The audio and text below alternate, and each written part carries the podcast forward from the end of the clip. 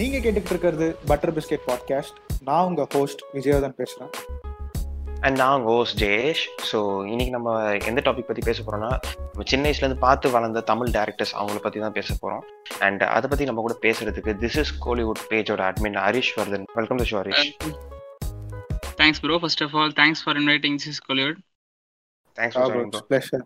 ஸ்ட்ரைட்டாவே topic போயிடலாம். என்னன்னா, நம்ம சின்ன வயசுல வந்து நிறைய படம் பார்த்துருப்போம். நமக்கு தெரியாமலே நிறைய ரீவாட்சஸ் போயிருக்கோம். நம்ம என்ஜாய் பண்ணியிருப்போம்.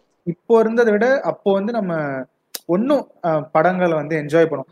லெட் இட் பி மசாலா படமா இருக்கட்டும், இல்லை ஒரு ஆர்ட் ஆர்ட் ஃபிலிமா இருக்கட்டும், எப்படியானா இருக்கட்டுமே, அப்பெல்லாம் நமக்கு அதெல்லாம் என்னென்ன வித்தியாசம் தெரியாது. பட் அப்படியே பார்த்து என்ஜாய் பண்ணிட்டே இருந்திருக்கோம். அதை பத்தி தான் நம்ம பேச போறோம். அந்த மாதிரி ஃபர்ஸ்ட் ஃபர்ஸ்ட் சினிமா வந்து உங்களுக்கு எப்படி அறிமுகம்னு சொல்லுங்க, அப்புறம் நம்ம அப்படியே வாய்க்கலாம். எனக்கு வந்து மெயினா ஜிகிர்தண்டா தான் ப்ரோ. ரொம்ப நான் சினிமா அதிகமா ஃபிலிம்ஸ் மேல ரொம்ப இன்ட்ரெஸ்டா இருக்கானா ஜிகிர்தண்டா தான். நீங்களும் நீங்களும் கார்த்திக் சுப்ராஜ் கண்ணியா? ஆமா ஆமா, நானும் கார்த்திக் சுப்ராஜ் கண்ணி தான். Welcome welcome to the club. Welcome to the club. அதுக்கு முன்னாடி வர நான் படம் பார்ப்பேன், பட் அந்த அளவுக்கு இம்பாக்ட் கிரியேட் பண்ணல எனக்கு ஜிகிர்தண்டா கிரியேட் பண்ண அளவுக்கு. ஸோ இப்படி சொல்லிட்டே போகலாம். ஜிகிர்தண்டா வந்து அந்த எப்படி சொல்றது, அது இன்ஃப்ராஸ்ட்ரக்சர் ஆகட்டும், அது எப்படி அந்த வியூ பாயிண்ட் ஆஃப் வியூவா இருக்கட்டும், நம்ம பாக்குற விதம் எல்லாமே எனக்கு புதுசாக தெரிஞ்சது ஜிகிர்தண்டால. இது வரைக்கும் நான் அப்படி ஒரு தமிழ் படம் எனக்கு தெரிஞ்சு ஆஃப்டர் மணிரத்னம் அண்ட் அதான் மணிரத்னம்க்கு அப்புறம் நான் மணிரத்னம் ஃபிலிம்ஸுக்கு அப்புறம் ரொம்ப ஒரு ஒரு வியப்போட தமிழ் சினிமாவில் இப்படி படம் எடுப்பாங்களா அப்படின்னு பார்த்த படம் தான் ஜிகிர்தண்டா. ஸோ அது அது அந்த படம் பார்த்ததுக்கு அப்புறம் தான் எனக்கு ஓகே இது ஏதோ இருக்குது அப்படின்னு சொல்லிட்டு கார்த்திக் சுப்ராஜ் சினிமாகிராஃபி எல்லாம் பார்த்ததுக்கு அப்புறம் தான் எனக்கு சினிமா மேலே ரொம்ப இன்ட்ரெஸ்ட் இருந்துச்சு. அண்ட் தென் செல்வராகவன் ஃபிலிம்ஸ் இப்படி சொல்லிட்டே போகலாம். அந்த தியாகராஜ குமார், ராஜா, இவங்க மூலியமாக தான் எனக்கு மெயினாக சினிமா மேலே இன்ட்ரெஸ்ட் வர காரணமே இவங்க தான் ப்ரோ. ஆமா, கார்த்திக் சுப்ராஜோட மூவிஸ்லாம் வந்து வந்த புதுசுல ரொம்ப டிஃப்ரெண்ட் ஆச்சு. ஐ மீன், எனக்கு தெரிஞ்சு அந்த ஸ்மால் பட்ஜெட் ஃபிலிம்ஸ்லாம் வந்து கார்த்திக் சுப்ராஜ் தான் ரொம்ப இதுவாக்குனாரு நினைச்சு. அந்த ஒரு பீரியட் இருந்துச்சுல, பீட்சா நடுவில் அந்த பக்கத்து காணும் கார்த்திக் சுப்ராஜ் அண்ட் விஜயசேதுபதி, அப்புறம் நலன் குமாரசாமி, சாரி நலன் குமார் பாலாஜி தந்தி, இவங்க ஃபிலிம்ஸ்லாம் வந்து அந்த ஒரு பீரியட் செமையா போயிட்டு இருந்துச்சு. ஈவன் பீட்சாலாம் வந்து ரொம்ப டிஃப்ரெண்டா இருந்துச்சு அந்த ஆரோ ஜானர்ல. எஸ், அதான் அந்த ஆரோ ஜானர் டூ தௌசண்ட் அந்த ஸ்டார்ட் ஆஃப் டிக்கெட்ல அந்த ஆரோ ஜானர் கிரியேட் பண்ண. அது அதுக்கப்புறம் தான் இந்த காஞ்சனா ட்ரியாலஜி அதெல்லாம் வந்ததுக்கு காரணமே பீஸா தான். பீஸா தான் அந்த start of the horror films in Tamil சினிமான்னு சொல்லலாம். அதுக்கப்புறமேட்டு தான் டிஃப்ரெண்டான ட்ரைஸ் பண்ண பீஸா பிசாஸ் வந்துச்சு. அண்ட் தென் இப்படி சொல்லிட்டு இப்போ டார்லிங், அதெல்லாமே அந்த பீஸாவோட எஃபெக்ட் தான். ஓகே, ஆடியன்ஸ் வந்து இந்த விதமான ஹாரர் படத்தையும் ஏற்றுக்கிறாங்க, காமெடி கலந்த ஒரு சாதாரண ஹாரர் படத்தையும் ஏற்றுக்கிறாங்கன்றது கண்டிப்பா கார்த்திக் சுப்ராஜோட பீஸா தான்.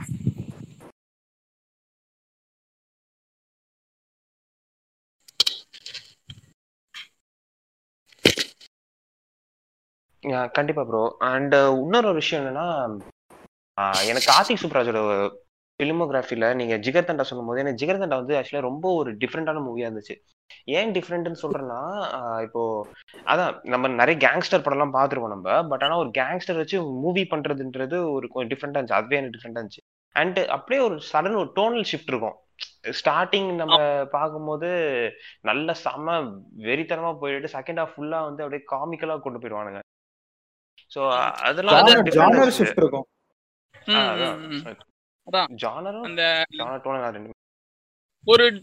அது ஒரு டிஃப்ரெண்ட் இதுவாக இருக்கும். இதே தமிழ் சினிமாவில் எத்தனை கேங்ஸ்டர் படம் வந்துருக்கு, நாயகன் இப்படி சொல்லிட்டே போகலாம், பாஷா, அது எந்த ஸ்டீரியோ அந்த இதுவே அந்த ஒரு ஸ்கிரீன் ஸ்ட்ரக்சர்லேயே அடங்காது. எனக்கு நான் சமீபத்தில் இங்லோரியஸ் பஸ்டர்ட் பார்த்தேன். இங்லோரியஸ் பஸ்டர்ட் பார்த்துட்டு அது லைட்டாக கார்த்திக் சுப்ராஜ் வந்து லைட்டாக அந்த இங்லோரியஸ் பஸ்டர்ட் குண்டன்டனோட இன்ஸ்பயர் ஆகி இருப்பாரோ அப்படின்னு தோணுச்சு.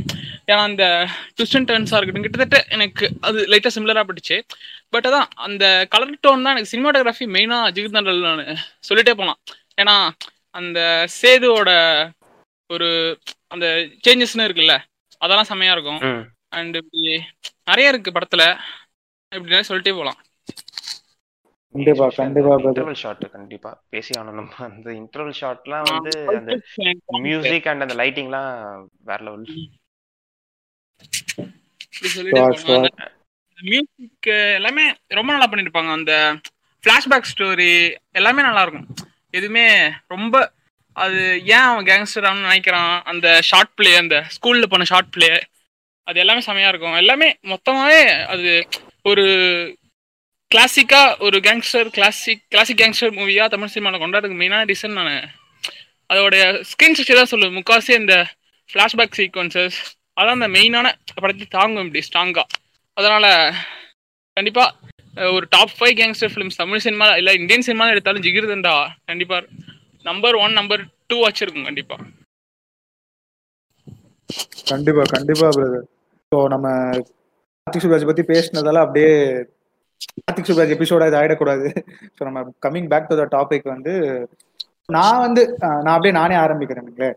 என்னோட மூவி வாட்சிங் எக்ஸ்பீரியன்ஸ் டிவியில் எப்படி இருந்துச்சுன்னா எனக்கு நல்லா ஞாபகம் இருக்கு. நான் அப்போ வந்து பெருசாக படம்லாம் பார்த்ததில்ல. இந்த கேடிவி, ராஜ் டிவி இந்த மாதிரியான சேனல்ஸில் தான் நிறைய அப்போலாம் படமாக ஓடிட்டு இருக்கோம். எனக்கு நல்லா ஞாபகம் இருக்கு. எங்கள் பாட்டி வந்து பயங்கர எம்ஜிஆர் ஃபேனு. நான் ஃபஸ்ட்டு ஃபஸ்ட்டு எனக்கு விவரம் தெரிஞ்சு டிவியில் அன்பேவா படம் போடுறாங்க, எம்ஜிஆரோட படம், சரோஜாதேவி அவங்களாம் நடிச்சிருக்க படம். ஸோ அந்த ஷிம்லாவில் வந்து ஒரு சீக்வன்ஸ் கூட இருக்கும், அந்த பாட்டு சீக்வன்ஸ் கூட எனக்கு ஒன்றும் நல்லா ஞாபகம் இருக்கு. அந்த படம் தான் ஃபர்ஸ்ட் ஃபர்ஸ்ட் நான் டிவியில் மல்டிபிள் டைம்ஸ் போடுறாங்க, அதை நான் பார்க்குறேன், எனக்கு சலிப்பு தட்டாமல் பார்த்துட்டு இருக்கேன். அதுக்கப்புறம் வந்து சி என்னோட வாட்சிங் எக்ஸ்பீரியன்ஸே எம்ஜிஆரில் ஆரம்பிக்குது. அப்படியே நான் போயிட்டு இருக்கேன். எங்கள் பாட்டி தான் வந்து எனக்கு, ஏன்னா எங்கள் பாட்டி வந்து பயங்கர படம் அதிகமாக பார்ப்பாங்கன்றது அவங்க கூட நானும் உட்காந்துப்பேன். வீக்கெண்ட் வீக்கெண்ட் நான் எங்கள் பாட்டி வீட்டுக்கு போயிட்டு அவங்க படம் பார்த்துட்டு இருப்பாங்க, நான் அவங்களோட பார்த்துக்கிட்டே இருப்பேன். ஸோ இதுதான் அன்பேவா அப்படி ஓடிட்டு இருக்கோம். அப்புறம் நல்லா எனக்கு ஞாபகம் இருக்குது இந்த வெற்றி கொடி கட்டுன்னு சேரனோட படம், பார்த்திபன், முரளி, மீனா, வடிவெல்லாம் சேர்ந்து ஒரு படம் பண்ணியிருப்பாங்க. ஞாபகம் இருக்குங்களா உங்களுக்கு? ஆ இருக்கு ப்ரோ, இருக்கு ப்ரோ. காமெடிலாம் தெரிக்க விடும். சோ அந்த படம், அப்புறம் இந்த இன்னொரு படம் இருக்குமே ப்ரோ, பார்த்திபன், அது கேடிவில செல்வராகவன், செவன் ஜி நிறைய படம் போடுவாங்க. Seven G, Vasoolraja M B B S, Ghilli, Baasha, அவேஷன் மூவி, மொழி, அப்படியே போயிட்டே இருக்கும். படையப்பான டிவில அன்பே சிவம், அன்பே சிவம், ஆ அன்பே சிவம், நிறைய நிறைய. அப்புறம் இந்த படம் ஒன்றும் பழைய படமா போனோம்னா இது சந்திரமுகி போட்டு போட்டு போட்டு போட்டு சலிச்சு அப்பெல்லாம் நமக்கு எதுவுமே தோணாது இல்லைங்களா. நம்ம இந்த இப்ப பேசுற மாதிரி இந்த டிகோடிங்லாம் நமக்கு தெரியாது. ஒரு ஃப்ரெஷ்ஷா இருக்கும் படம் பார்க்கும்போது. ஒரு ஒரு டைமும் நம்ம அப்போ வந்து பெருசா சின்ன வயசுன்றதுல தியேட்டர்ஸ்ல போய் பார்க்க முடியாது, என்ன படம் வந்திருக்குன்னே தெரியாது, டிவியில போடுறதுதான் பார்ப்போம். அதுவும் இப்போ இருக்க நம்ம உங்களுக்கு இல்லாதது ஒண்ணு நான் என்ன எதிர்பார்ப்பேன்னா அந்த கரெக்டான இடத்துல வந்து விளம்பரம் போட்டுருவோம். நீங்க ஃபுல் விளம்பரம் பார்ப்பீங்க, கிட்டத்தட்ட எப்படி ஒரு பத்து நிமிஷம் ஓடும். அந்த விளம்பரம் முடிகிற வரைக்கும் நானும் எட்ஜ் ஆஃப் த சீட்ல உட்காந்துருக்கேன். அடுத்து என்ன வரும் சேனலை மாத்த மாட்டேன், விளம்பரம் ஃபுல்லா பார்த்துட்டு நான் பார்ப்பேன். அதெல்லாம் வந்து இப்போ மிஸ் பண்ற மாதிரி எனக்கு தோணுது நம்ம இந்த ஓடிடி காலத்துல. இதுதான் என்னோட எக்ஸ்பீரியன்ஸ். ஆமா ப்ரோ, இப்போ வந்து ஓடிடி எக்ஸ்போஷருக்கு அப்புறம் என்னால் ஒரு படத்தை பிரேக்கு, அதாவது உட்காந்து பார்க்க முடியல, பிரேக் வருது என்னால். இப்போ நான் சார் இப்போ ஃபோன்னா நான் ஓட்டிடுவேன், டப்பு டப்புன்னு ஓட்டிடுவேன், கொஞ்சம் பொறுமையாக பார்க்க முடியல. இந்த ஃபர்ஸ்ட்லாம் நான் வந்து கேடிவியில் இப்போ ஆயிரத்தில் ஒரு ஒன்று போடுறாங்கன்னா நான் மட்டும் பார்த்துட்டே இருப்பேன், பிரேக் வந்தாலும் அப்படியே சேனல் மாற்றாமல் விட்டுருவேன். பட் இப்போ எப்படி சொல்கிறது, அதான் இந்த ஓடிடி எக்ஸ்போஷருக்கு அப்புறம் நம்ம ஃபோனில், லேப்டாப்பில் படம் பார்த்ததுக்கப்புறம் கொஞ்சம் பொறுமையாக பார்க்க முடியலன்னு தான் நான் நினைக்கிறேன். அண்ட் என்னோட ஃபர்ஸ்ட் டிவி எக்ஸ்பீரியன்ஸ் அப்படின்னா நான் ஆயிரத்தில் ஒருன்னா சொல்லுவேன். நான் எத்தனை தாட்டி போனாலும் ஆயிரத்தில் ஒரு மட்டும் பார்த்துட்டே இருப்பேன். இப்படி ஆயிரத்தில் ஒருவன் நிறைய ஃபிலிம்ஸ் இருக்கு, கமலஹாசன் ஃபிலிம்ஸ் நிறைய இருக்கு. நீங்க சொன்ன மாதிரி வசூல் ராஜா அண்ட் அயன், அயன் அதிகமாக பார்த்துருக்கேன் கேடிவியில். அண்ட் நிறைய இருக்கு கேடிவியில். இதுதான் என்னோட நான் அதிகமாக கேடிவி பார்ப்பா இருந்தது. இப்போ ரீசெண்டாக ஒரு I think twenty eighteen twenty nineteen நினைக்கிறேன், பாலிவுட் ஃபிலிம்ஸ்ல தமிழ் டப்பில் போட்டாங்க விஜய் சூப்பர்ல. அப்போட நல்லா இருந்துச்சு, அவங்க பிரேக் ஃப்ரீலாம் போட்டாங்க, ஒரு நல்ல ஒரு ரெண்டு மூணு படம்லாம் போட்டாங்க. ஆனால் விஜய் சூப்பர் கடைசியா ரொம்ப டிவி சேனல் அதிகமாக பார்த்து சேனல்னா விஜய் சூப்பர். அதில் ஜிகிர்தண்டா எப்பயுமே விஜய் சூப்பர்ல போட்டால் பார்த்துருவேன். இதுதான் கடைசியா நான் பார்த்த அதிகமான டிவி எக்ஸ்பீரியன்ஸ்னா இதுதான் ப்ரோ. விஜய் சூப்பர்லாம் இப்பதானே ப்ரோ வந்து ஒன்னு ஒன்னு ஏர்லியரா நீங்க இந்த கே டிவி அந்த மாதிரியான சேனல்ஸ்ல பார்த்த எக்ஸ்பீரியன்சஸ் உண்டா? கே டிவி சன் டிவில கே டிவில ஃபர்ஸ்ட் பாத்திருக்கேன் நீங்க சொன்ன மாதிரி சந்திரமுகி அப்ப பாத்திருக்கேன். அண்ட் அதான் அப்ப அப்ப பார்த்ததோட உண்டு அவ்வளோவா. அதுக்கு அப்புறமேட்டு நான் கே டிவி பக்கம் அதிகமா போல. ஃபர்ஸ்ட் அந்த சன் டிவில இந்த ஹாலிவுட் படம் போடுவாங்க அதெல்லாம் செமையா பார்ப்போம் ப்ரோ. ஒரு ரெண்டு மணி மூணு மணிக்கெல்லாம் போடுவாங்களே மதியானம். ஆ தெரியும் தெரியும் தெரியும். இந்த ஸ்பைடர்மேன் டப்பு ஸ்பைடர்மேன் மாஸ்க் ஆஃப் ஜோரோ ஆ செமையா போடுவாங்க. ஸ்பை கிட்ஸ் ஸ்பை கிட்ஸ் இது இந்த ஜாக்கி சான் படங்கள் நிறைய போடுவாங்க. ஜாக்கி சான் படங்கள் நிறைய. ஆமா ஆமா. அதுக்கு அப்புறமேட்டு கே டிவிலே ஒரு மந்த் மட்டும் ஃபுல்லா ஹாலிவுட் படம் போடுவாங்க ப்ரோ. செமையா இருக்கும். அதெல்லாம் இப்ப மிஸ் பண்றேன். அது ஒரு மந்த் மட்டுமே ஜூன் மாசமா சம்திங் அந்த மந்த் ஃபுல்லாவே ஒரு டைம் குறிப்பிட்ட டைம் ஒரு ஒரு அதான் ஆஃப்டர்நூன் ஒரு ஒரு ஈவினிங் ஒரு ஃபைவ் ஃபோர் டு ஃபைவ் அந்த மாதிரி மட்டும் ஹாலிவுட் படம் போடுவாங்க. அதெல்லாம் இப்போ போகிறது இல்லை. ஃபர்ஸ்ட் ஹாலிவுட் படம் தமிழ் டபுள் டெய்லியும் போடுவானுங்க. அப்போ அப்போ பார்த்துருக்கேன் கே டிவியில். இப்படி சொல்லிட்டே போகலாம். கே எனக்கு தெரிஞ்சு ஏன் வந்து நம்மளுக்கு அந்த இதுனா நம்மளுக்கு ஃபோனில் பார்க்கும்போது எனக்கு தெரிஞ்சு நிறைய டிஸ்டர்பன்ஸ் இருக்குன்னு நினைக்கிறேன். அதனால தான் நம்மளால வந்துட்டு சரியா கான்சென்ட்ரேட் பண்ணி ஒரு விஷயத்த பார்க்க முடியல அப்படின்ற மாதிரி எனக்கு தோணுது. இப்போ நான் எப்படி சொல்றது, இப்போ கே இப்போ நம்ம கே டிவி அதெல்லாம் நம்ம பார்த்துட்டோம்னு வச்சுக்கோங்களேன், ஒரு ஃபிலிம் வந்து நம்ம அப்படியே கரெக்டாக அது முடிகிற வரைக்கும் நம்ம ஃபுல்லாக அது மட்டுமே தான் ஃபோக்கஸ் இருக்கும். நம்மளுக்கு எது போனாலும் ஒரு ஒரு டிஸ்ட்ராக்ஷன் இருக்காது. பட் ஆனால் ஃபோனில் ஒரு நம்ம வேறு எதாவது பார்க்கும்போது நிறைய டிஸ்ட்ராக்ஷன் இருக்கனால நம்ம சரியாக ஃபோக்கஸ் பண்ண முடியல. அதனால தான் நம்ம நெட்ஃப்ளிக்ஸில் வந்து மூவி வாட்சிங் எக்ஸ்பீரியன்ஸ் வந்து ரொம்ப கம்மியான மாதிரி இருக்குது. என்னதான் நிறைய மூவிஸ் இருந்தாலும் அந்த கே டிவி அந்த சன் டிவி நைட் உட்காந்து பார்க்குற அளவுக்கு இல்லைன்னு நினைக்கிறேன். அது நான் என்ன பாக்குறேன்னா மோர் தென் மூவி வாட்சிங் எக்ஸ்பீரியன்சஸ் விட எக்ஸ்போசர் அதிகமா இருக்கு. இதுலன்னா இன்னொரு படம் நம்ம அந்த மென்டாலிட்டிக்கு போயிட்டோம். அப்பெல்லாம் வந்து இந்த படம் தான் அப்படின்னு இருக்கும். அதுவும் ஒரு ஐரணி தானே. அதுல ஒண்ணு கொடுத்து ஒன்னொன்னு எடுத்துக்கிச்சு நெட்ஃபிளிக்ஸ் வந்து. அவ்வளவுதான். இப்போ வந்து ஒரு ஒரு சாதாரணமான ஒரு படம் போடுறாங்கன்னா ஆட் கண்டிப்பா ஒரு அட்லீஸ்ட் ஒரு ஃபார்ட்டி ஃபைவ் நிமிட்ஸ் ஆச்சு போட்டுருவாங்க ப்ரோ மொத்தமாவே. ஆ அதான் ஃபுல் டியூரேஷன். இதே நீங்க நெட்ஃபிளிக்ஸ் அமேசான் பிரைம்லாம் எடுத்துட்டீங்கன்னா அந்த குறிப்பிட்ட டைம்னா அதுவும் நான் எதனா ஒரு ரெண்டு அட்லீஸ்ட் ஒரு நீங்க ஒரு அஞ்சு நிமிஷமாச்சும் ஓட்டுறீங்க கிட்டத்தட்ட முடிச்சிடலாம். பட் எனக்கு அதான் பிடிக்காது. ஒரு ஃபார்ட்டி ஃபைவ் நிமிட்ஸ் கிட்ட உனக்கு ஆட் போட்டுவானுங்க. அது உக்காந்து பார்க்க முடியாதுன்றத விட அது ஒரு மாதிரி ஒரு ஒரு போரிங் அந்த மாதிரி ஆகும் ப்ரோ.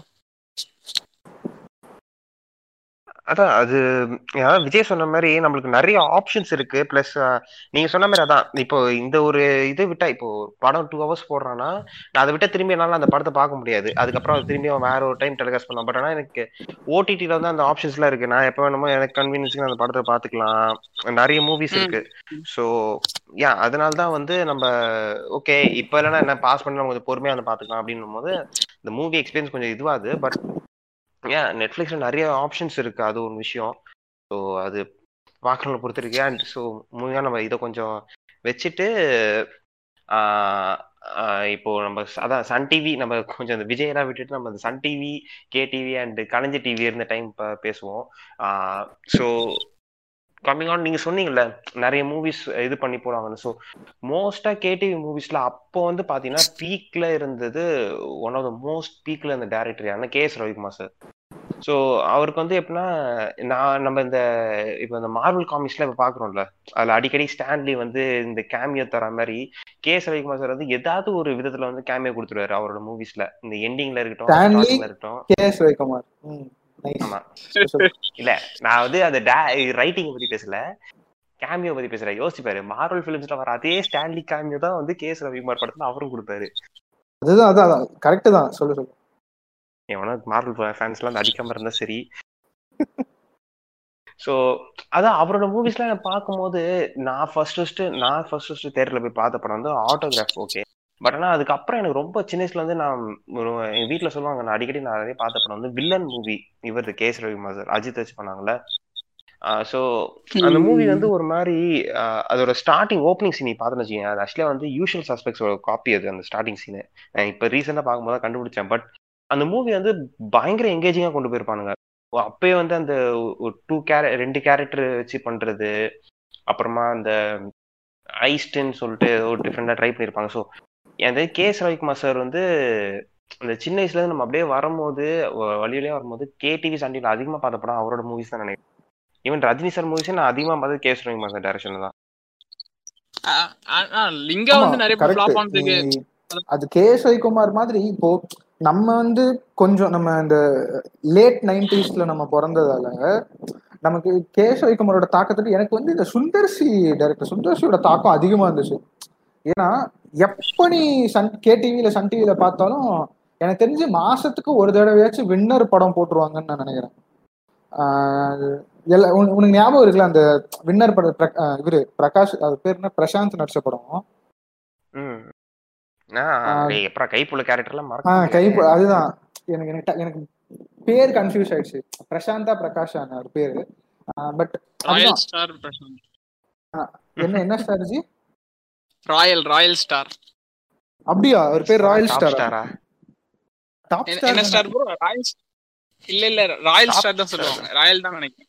ராயல் ஸ்டாரா தெரியல, அது பேரே எனக்கு கன்ஃபியூஷன் இருக்கு. சோ அடமொழி தெரியல. அதனால அந்த படம் கம்பேக் தான் நினைக்கிறேன். எனக்கு பிரசாந்த் அப்பலாம் ஒரு ஃப்ளாப் கொடுத்துட்டு இருந்தாரு போல, கம்பேக் தான் கொடுத்துருக்காருன்னு நினைக்கிறேன். வின்னர்ன்ற கம்பேக் தான் இருக்கு.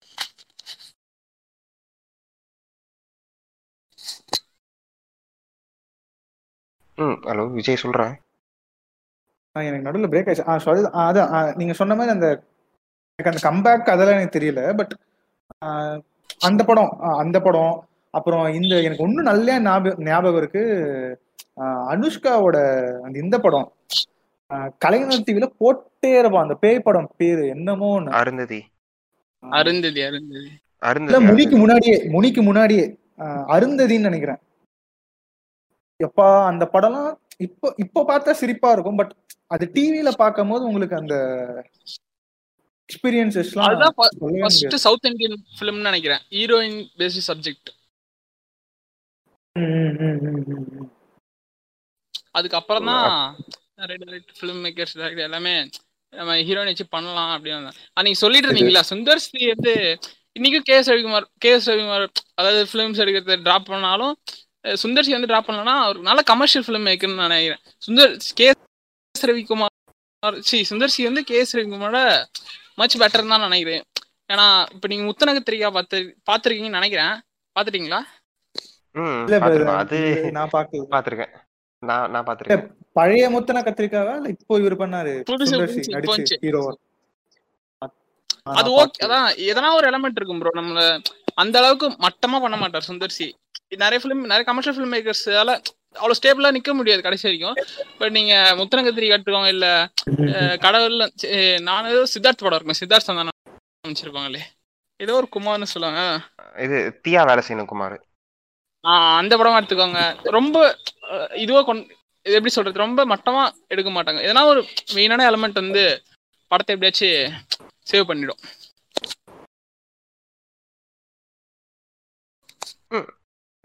ஆ கண்டிப்பா சேவ் பண்றோம். பட் என்ன விஷயம்னா அதான் காமிக்க எனக்கு தெரிஞ்சு காமிக்ஸ் ஐ மீன் காமிக்கல் அந்த மாதிரி ஒரு காமெடி ஃபிலிம்ஸ் அப்படின்னா வந்து சுந்தர் சி சார் அடிச்சுங்க. சுந்தர் சி வந்து ஏன் அடிச்சுக்க முடியாது நான் சொல்றேன்னா அதான் நீ சொன்ன மாதிரி இப்போ அந்த கைப்புள்ளி அந்த பாடி லாங்குவேஜா இருக்கட்டும் அவரோட அந்த டைலாக்ஸா இருக்கட்டும் அது ஒன்னொன்னுத்தையும் வந்து இவர் வடிவேல் சார் எந்த அளவுக்கு இப்ப இது பண்றாங்களோ அந்த அளவுக்கு வந்து இவர்கிட்டயும் அந்த காமிக்கல் அந்த ரைட்டிங் இருக்கும் இவர்கிட்ட ரொம்ப ஒரு டிஃப்ரெண்டா இருக்கும். அது மாதிரி கலகலப்பு மூவிலாம் வந்து நான் பார்க்கும்போது ஆஹ் அந்த ஒரு சிவா வந்ததுக்கு அப்புறம் என்ட்ரி வந்ததுக்கு அப்புறம் ஒரு மாதிரி ரொம்ப வேற லெவல்ல போயிட்டு இருக்கும் அந்த படம். ரொம்ப காமிக்கலா போகும். டைமிங்லாம் கரெக்டா இருக்கும் அவரோட அந்த காமிக்கல் டைமிங்ஸ் இதெல்லாம். ஸோ அதான் சுந்தர்சி அதான் நீங்க சொன்ன மாதிரி ஏதாவது ஒரு மூவில அந்த காமெடி எலிமெண்ட் கொடுத்துனே இருப்பாரு. நிறைய இப்ப நிறைய கமர்ஷியல் ஃபிலிம் தமிழ் சினிமா ரொம்ப ஸ்டேபிளா இருக்க முடியாது. நீங்க அரி எடுத்துக்கோங்க, கே எஸ் ரவிக்குமார் எடுத்துக்கோங்க, இப்படி சொல்லிட்டே போகலாம். அந்த ஏதோ ஒரு படம் கூட வரும் விஜயகாந்த் படம் யாரோ ஒருத்தர் கே எஸ் ரவிக்குமார் மாதிரி வந்து கேமியா கொடுப்பாரு. அவர் பேர் எனக்கு மறந்துச்சு போ. அஜித் அச்சு கூட ஒரு படம் பண்ணாரு பேரரசா. ஆஹ் பேரரசு அவரு கூட எடுத்துக்கலாம். கமர்ஷியல் ரொம்ப இதுவா பாருந்தாரு. ஆனா கடைசி வரைக்கும் ஸ்டேபிள்னா அதான் எப்படியாச்சும் ஒரு ஏன்னா பண்றவர் கடைசி நினைக்கிறேன் சுந்தர் சி. ஆமா அது அதான் இப்போ நம்ம நிறைய கமர்ஷியல் டைரக்டர்ஸ் வந்தாங்க.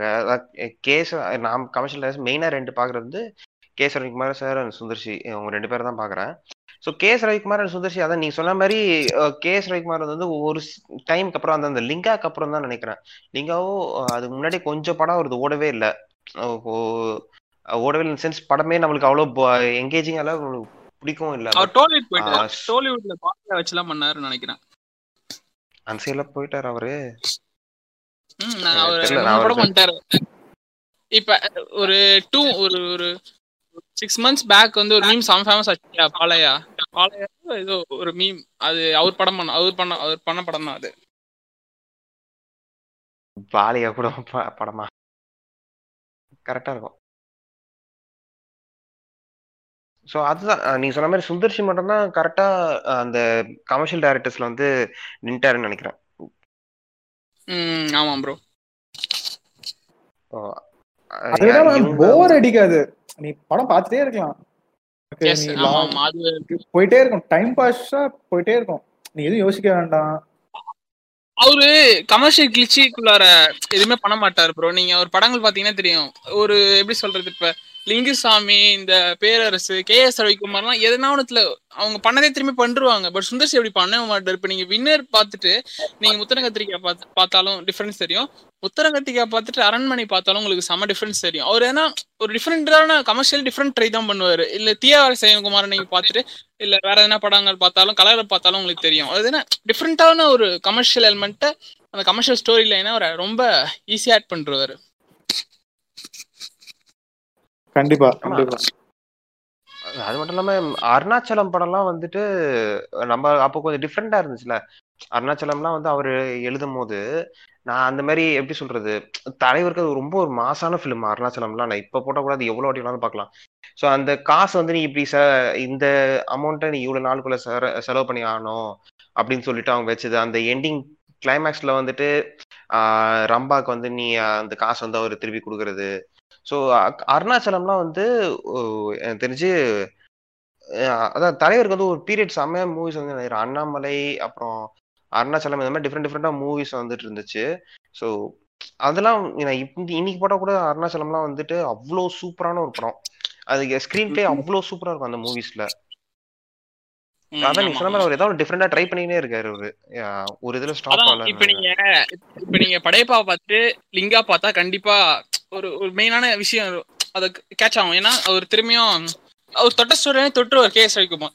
அதே மாதிரி தான் லிங்குசாமியும் ஏதோ பண்றேன்னு சொல்லிட்டு இந்த இப்போ வேட்டையை பார்த்துட்டு நீங்க அஞ்சான் பார்த்தாலும் ஏதோ ஒரு சிமிலர் தெரியும். ஆனா இவர் வந்து அப்படி இல்லை. அதாவது எப்படி வந்து சில பிலிம் மேக்கர்ஸ்லாம் அந்த ஹாலிவுட்ல ஸ்டான்லி கியூப்ரிக்லாம் பண்ணுவார். ஒரு ஜேனர் தொட்டுட்டேன்னா அந்த ஜேனர் அவர் திருப்பி அதிகமா தொடவே மாட்டாருன்னு நினைக்கிறாங்க.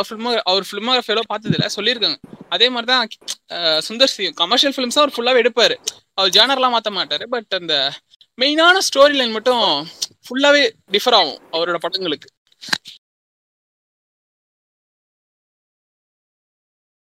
ம் ஆமா ப்ரோ, ஆமா. அண்ட் கமர்ஷியல் சினிமான்னு பேசும்போது இப்போ நம்ம கே எஸ் ரவிக்குமார் அவங்க அவரை பத்தியும் பேசிட்டோம், அண்ட் சுந்தர்சி அவரை பத்தி பேசுறோம். இன்னும் ரெண்டு மெயினான டேரக்டர்ஸ் வந்து நான் பாக்குறது வந்து தரணி அப்புறம் லிங்குசாமி. நான் தரணியோட ஃபிலிம்ஸ்லாம் வந்து எனக்கு தெரிஞ்சு அடிச்சிக்க முடியாது. லிட்டரலா அந்த ஒரு ஒரு பீரியட் இருந்துச்சு, த தரணி அண்ட் வித்யாசாகர் ரெண்டு பேரும் சேர்ந்து பண்ண காம்பினேஷன்லாம் வேற லெவல் கமர்ஷியல் ஃபிலிம்ஸ். அதெல்லாம் நான் கில் கில்லியெல்லாம் வந்துட்டு அவ்வளோ சூப்பரா ஒரு படம். விஜய்க்கு வந்து நான் சின்ன இப்போ போட கூட கேடிவில வந்து நம்ம எல்லாரும் உட்காந்து பாக்குற ஒரு படம்னா கில்லி தான். அயனுக்கு இப்போ நம்ம எல்லாரும் அயன் வந்து சொல்றோம்ல, அயன் வந்து கமர்ஷியலி அண்ட் ஒரு ட்விஸ்ட் அண்ட் டர்ன்ஸ் எல்லாமே வந்து பர்ஃபெக்டா கிராஸ் கிராஃப்ட் பண்ணி வச்சிருக்காங்க. ஸோ அயனுக்கு முன்னாடி நம்ம கஷ்டம் கரெக்டாக பார்த்தோம்னா கில்லி தான் வந்து எனக்கு தெரிஞ்சு ஒரு மைல் ஸ்டோன் ஃபிலிமா இருந்துச்சு. அதாவது விஜயோட கேரியர்ல நீங்க எடுத்து பார்த்துட்டீங்கன்னா நம்ம இன்னி வரைக்குமே வந்துட்டு இதுதான் துப்பாக்கி ஒரு நம்ம இப்போ மாஸ்டர் கூட துப்பாக்கி மாஸ்டர் அந்த பேசுறோம் கூட கில்லி தானே மாசு. விஜயோட கெரியர்ல பிஃபோர் கில்லி ஆஃப்டர் கில்லின்னு ஈஸியா பிரிச்சிடலாம் ப்ரோ. ஏன்னா அவருக்கு கில்லி அப்படின்றது ஒரு கம்பேக் அதெல்லாம் தாண்டி ஒரு பிகெஸ்ட், அதாவது சந்திரமுகிக்கு அப்புறம் பாக்ஸ் ஆஃபீஸ்ல கில்லி தான் அந்த ரெக்கார்டை வந்து பீட் பண்ணிச்சு அப்படின்னு சொல்றாங்க. சந்திரமுகி ஏதோ ரஜினி படம் அதுக்கப்புறம் பீட் பண்ணிச்சுன்னு சொல்றாங்க. அதான் கில்லி தூள் தூள் நீங்க பாத்துருப்பீங்க, விக்ரம் படம் பாத்துருக்கீங்களா? பாத்துருக்கோம் பாத்துருக்கோம். அதெல்லாம் பாத்துருக்கோம். அதான் அதுவும் ரொம்ப இதுவெல்லாம் இருக்காது. கிட்டத்தட்ட கமர்ஷியல் சினிமா தரணி அடிச்சிக்க முடியாதான். லிங்குசாமியும் கண்டிப்பா சொல்லி ஆகலாம். அந்த ஆனந்தம் மம்முட்டி படம் அதெல்லாம் சரியான இட்டு ஃபேமிலியில வேற லெவல் இட்டு ஃபேமிலி என்டர்டைன். இப்ப நம்ம வீட்டுல அப்படி இப்படியே எடுத்துட்டு இருக்காங்க, பட் அப்பெல்லாம் அது ஆனந்தம் சரியான இட்டு. அந்த மாதிரி இதுவும் இப்போ நம்ம டிவியில எப்படி பார்த்தோன்றத பேசுற போது Paiyaa Kalaignar TV and Paiyaa maths best பேர். எப்படி இந்த விஜய் டிவி கும்கி இருந்துச்சோ அந்த மாதிரி கலைஞர் டிவி பையா போட்டு சொல்லுங்க. அதுதான். ஸோ நம்ம எத்தனை தடவை பார்த்தாலும் பையாவும் அழுக்காது. எனக்கு ஃப்ரெஷ்ஷா இருந்துச்சு அந்த படம். நான் தியேட்டர்ல பார்த்தேன் அந்த படத்தை, எனக்கு நல்லா ஞாபகம் இருக்கு. ஃப்ரெஷ்ஷா இருந்துச்சு. என்ன காரை வச்சு இருக்கான் அப்படின்ற மாதிரி வியப்பா தான் இருந்தது. நம்ம அப்போ பார்த்துட்டு இருந்த தமிழ் சினிமா அது டிஃப்ரெண்ட்ல. திமிரு திமிரு கூட செம்மையா இருக்கும். திமிரு அவர் பண்ண படம் தானே, நாட் ராங். லிங்குசாமி சண்டைக்கோழிதான் நினைக்கிறேன். திமிரு அவரு படம் பண்ணுமா எனக்கு தெரியல சரியா. இல்ல திமிரு வந்து அவரது இல்ல, ஐ மீன் திமிரும் சண்டைக்கோழியும் ஒரே டைம்ல வந்து பாரு. திமிரு அவரது இல்ல. ஓகே சாரி, சண்டைக்கோழிதான் சொல்றாங்க. இன்னைக்கு அதான் இன்னைக்கு கில்லி கூட ஒக்கடோட ரீமேக் தான். ஆனா சண்டைக்கோழி இன்னைக்கு அந்த யுவன் பிஜிஎம் இன்னைக்கு கேட்டா கூட அது தரமான கமர்ஷியல் படம். ஆமா ஆமா ஆமா.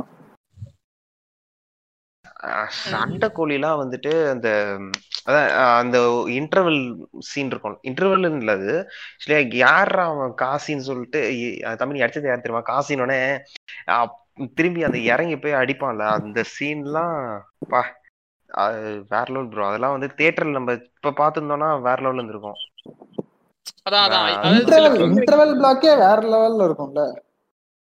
ம் ஆமா ஆமா, நான் கேடிவில தான் பாத்திருக்கேன் சண்டைக்கோழிலாம். அதான் வெற்றிமாறன் டிவில சொல்லியிருப்பாரு, சில பாலமகேந்திரன் சொல்லியிருக்காங்க, ஒரு சில பிலிம் மேக்கர்ஸால மட்டும்தான் எப்பயுமே கடைசி வரைக்கும் அவங்களால ஒரு குட் நல்ல படத்தை கொடுக்க முடியும். ஆனா சில பிலிம் மேக்கர்ஸ் வந்து அவங்க பிரைம் டைம்ல இருக்கும்போது மட்டும்தான் அவங்களால நல்ல படத்தை கொடுக்க முடியும். ஒரு குறிப்பிட்ட அளவுக்கு மட்டும்தான் அவங்களால நல்ல படம் கொடுக்க முடியும். அதுக்கு மேல யாரா இருந்தாலுமே கொஞ்சம் தடுமாறி தான் ஆவாங்க அப்படின்னு சொல்லியிருக்காரு. அதே மாதிரி தான் இப்போ Lingusamy and some more commercial film makers நினைக்கிறேன்.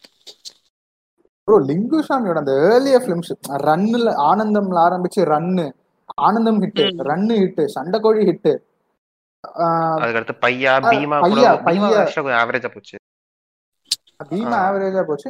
ஜி கூட விக்ரம் சி அஜித்தோட ஜியும். ஆமா ஆமா ஆமா. அண்ட் ஆமா அதுக்கப்புறம் நான் தெரிஞ்சு ஒரு டூ இயர்ஸ் ஒரு பேக் டு பேக் ஹிட் இருந்துச்சு. ஆமா பையா வந்துச்சு, அதுக்கப்புறம் வேட்டையும் வந்துச்சு. இல்ல வேட்டையும் வேட்டையும் அப்படி பேக் டு பேக் ஒரு ஒன் இயர் கேப் நினைக்கிறேன். இப்ப கூட வேட்டைய பாலிவுட்ல ரீமேக் பண்ணாங்க ப்ரோ. ஒரு ஒரு இதுவான பாகின்னு நினைக்கிறேன், பாகி த்ரீயோ சம்திங் நினைக்கிறேன். அது வேட்டையோட ரீமேக் தான் சொல்றாங்க, அன்அஃபிஷியல் ரீமேக்னு சொல்றாங்க. ஐயோ டைகர் டைகர் ஷெராஃப் படமா? ஆமா ஆமா டைகர் ஷெராஃப் படம் தான். மிலிட்டரி இதெல்லாம் வந்துச்சு இல்ல, ட்ரெய்லர் நீங்க பாத்திருப்பீங்க. அது அன்அஃபிஷியல் ரீமேக்னு சொல்றாங்க. Okay okay. அதெல்லாம் வேட்டையெல்லாம் வந்துட்டு வேற லெவல் மூவி ப்ரோ. அது அது சொல்றேன் என்ன ஆச்சுன்னா அந்த அஞ்சான் கூட ஆக்சுவலா நீங்க அஞ்சான் கூட நீங்க பாத்துட்டீங்கன்னா அது அவரோட இன்டர்வியூ கொடுத்து கொஞ்சம் பில்டப் பண்ணனால அந்த மூவி வந்து கொஞ்சம் சொல்றேன் ரொம்ப ட்ரோல் ஆக ஆரம்பிச்சது அந்த அவரோட இன்டர்வியூன்னு.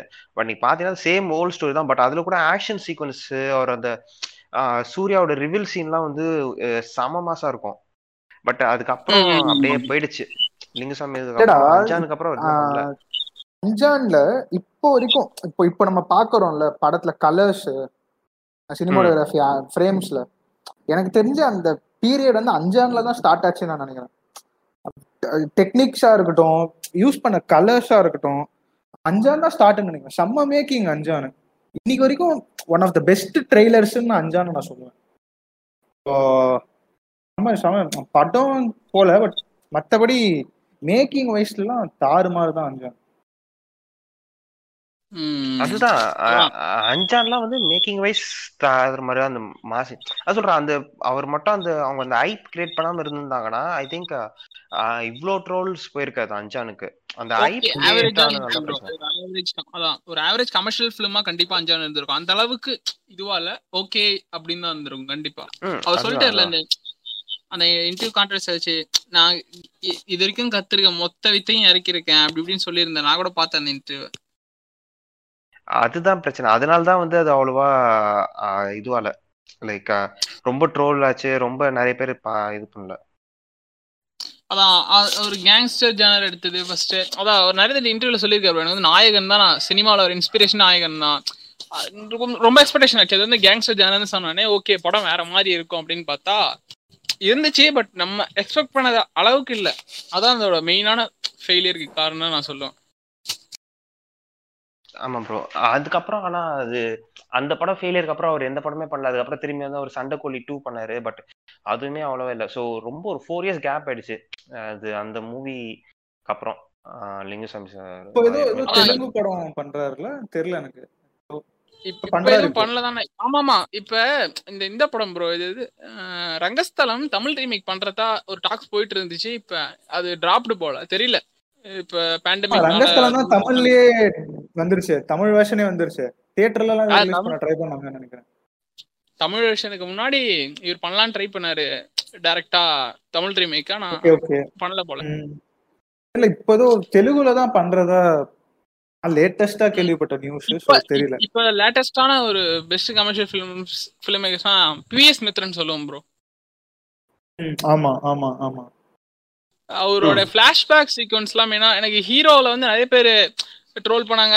அது ஒரு அவரேஜான படம் தான் நான் ஒத்துக்கிறேன், பட் அவரோட அந்த ஃபிளாஷ்பேக் சீன் எனக்கு தெரிஞ்சு இது வரைக்கும் தமிழ் சினிமா சீன்ல பெஸ்ட் ஃபிளாஷ்பேக் சீன்ஸ்னு ஒரு டாப் ஃபைவ் சொல்லணும்னா நான் கண்டிப்பா அந்த ஃபிளாஷ்பேக் சீனை சொல்லுவேன். ஆமா அந்த அது எனக்கு அதுதான் அந்த படம் பார்க்கும்போது ஃபுல்லா தோணிச்சு, அந்த கதையை மெயின் கதையை வச்சு எடுத்துக்கலாமோ என்னமோன்னு தோணிட்டு இருந்துச்சு. ம் ஆமா, அப்புறமேட்டு இரும்பு திரை நல்லா இருந்துச்சு. அவர் இப்ப பண்ற சர்தார் கூட நல்லா தான் இருக்கும்னு நினைக்கிறேன், பாப்போம். ஆமா பாக்கலாம். ஏன்னா பி எஸ் மித்ரன் அது கொஞ்சம் அவரு ஏதோ ஒரு ஜானர் டிஃபரெண்ட் ட்ரை பண்ணிருக்காரு, பட் ஆனா இப்போ சக்கரா அவரை எடுத்தது இல்ல இல்ல சக்கரா அவருது இல்ல அவருது இல்ல சக்கரா அவருது இல்ல ஏதோ அதே அதே மாதிரி இருந்துச்சு, ஏதோ எக்ஸ்டென்ஷன் ஆஃப் இரும்பு திரை மாதிரி இருந்துச்சு அப்படின்னு நானுங்க. அதான் அது ஃபர்ஸ்ட் டைட்டில் வந்து இரும்பு திரை டூ தான் வைக்கலான்னு பார்த்தாங்க, பட் அது படம் பார்த்துட்டு பிஎஸ் மித்ரனும் யாரும் சொல்லியிருக்காங்க இதுக்கெல்லாம் வேணாம் இது இதுவா இருக்கு அப்படின்னு சொல்லிட்டு தான் சரி சக்கரானே வச்சுட்டாங்க போல. ஓகே அதான் ஹீரோ வந்து அதான் எனக்கு தெரிஞ்சு அர்ஜுனோட சாலிட் பேக் ஸ்டோரி அந்த படத்தை அவரை வச்சே எடுத்துருக்கலாம், பட் மிஸ் பண்ணிட்டாங்க. ஸோ அது இப்போ ரீசெண்டாக தான் கமர்ஷியல் அண்ட் இவன் லோகேஷ் கனகராஜ் கூட தெரிஞ்சு one of the best commercial directors. அவங்களுக்கு அந்த கிராஃப்ட் கரெக்டாக தெரியுது எப்படி அந்த ஸ்டோரியும் இதை மிக்ஸ் பண்ணி போடணும் அப்படின்னு. ஆமாம், ஸோ நம்ம இப்போ அப்படியே coming back to the topic வந்து தரணி, கே சவிகுமார், லிங்குசாமி இவரை பற்றிலாம் பேசணும். கேவி ஆனந்த பற்றியும் பேசியாகணும். ஏன்னா அயன், கோ, அநேகன் இந்த பீரியட்லாம் வந்து செம்மையா ஓடுச்சு. அந்த படங்கள்லாம் பத்தி என்ன பேசுறீங்க? ஃபர்ஸ்ட் ஹரிஷ் ஹரிஷ் ம் சொல்லுங்க ப்ரோ. நான் இப்ப டிஸ்கனெக்ட் ஆச்சு, சொல்லுங்க சொல்லுங்க என்ன சொல்லிட்டு இருக்கீங்க? இல்ல கேவி ஆனந்த் சார் பத்தி அவரோட ஃபிலிம்ஸ் பத்தி என்ன நினைக்கிறீங்க? அயன், கோ அப்படியே ஒரு பீரியட் நமக்கு அந்த மாஸ் மசாலா மூவிஸ் வந்து நான் வந்து ஃபர்ஸ்ட் தியேட்டர்ல பார்த்த படம் எனக்கு என்ன ஞாபகம் இருக்கு, நான் கிட்டத்தட்ட படத்தை ஜிகிர்தண்டாவோட அதிகமாக பார்த்துட்டேன்னு நினைக்கிறேன். அவரோட படங்கள்ல சினிமாட்டோகிராஃபி, மியூசிக்கு, அவர் காட்டுற அந்த ஸ்கிரீன் பிளே இதை தாண்டி டீட்டெயிலிங் ரொம்ப பண்ணியிருப்பாரு. சொல்லிட்டே போகலாம். அது ஏன் இப்போ கூட கேவி ஆனந்த் போனப்போ கூட நிறைய பேர் சொன்னாங்க அயனும் அப்புறமேட்டு கோவும் தான் best commercial films of Tamil cinema இது வரைக்கும் முக்காவாசி அப்படின்னு சொன்னாங்க. அது கண்டிப்பாக அக்செப்ட் அக்செப்டபிள் தான். இன்னைக்கு வரைக்கும் அந்த படத்தை போட்டு நம்ம பார்க்குறோம், சூர்யாவோட டாப் ஃபைவ்ல வச்சிருக்கோம்னா கண்டிப்பா அந்த படத்தோட குவாலிட்டி தான். நீங்க ஒரு படம் வந்து ஒரு ஐம்பது வருஷம் கழிச்சும் அந்த படம் எப்படி இருக்கு அப்படின்னு தான் பார்ப்பாங்க. அது நினைச்சு நின்று இருக்கு. அதான் சொல்லிட்டே போவான் கேவி ஆனந்தோட ஃபிலிமோகிராஃபி இது எல்லாத்தையும் பத்தி.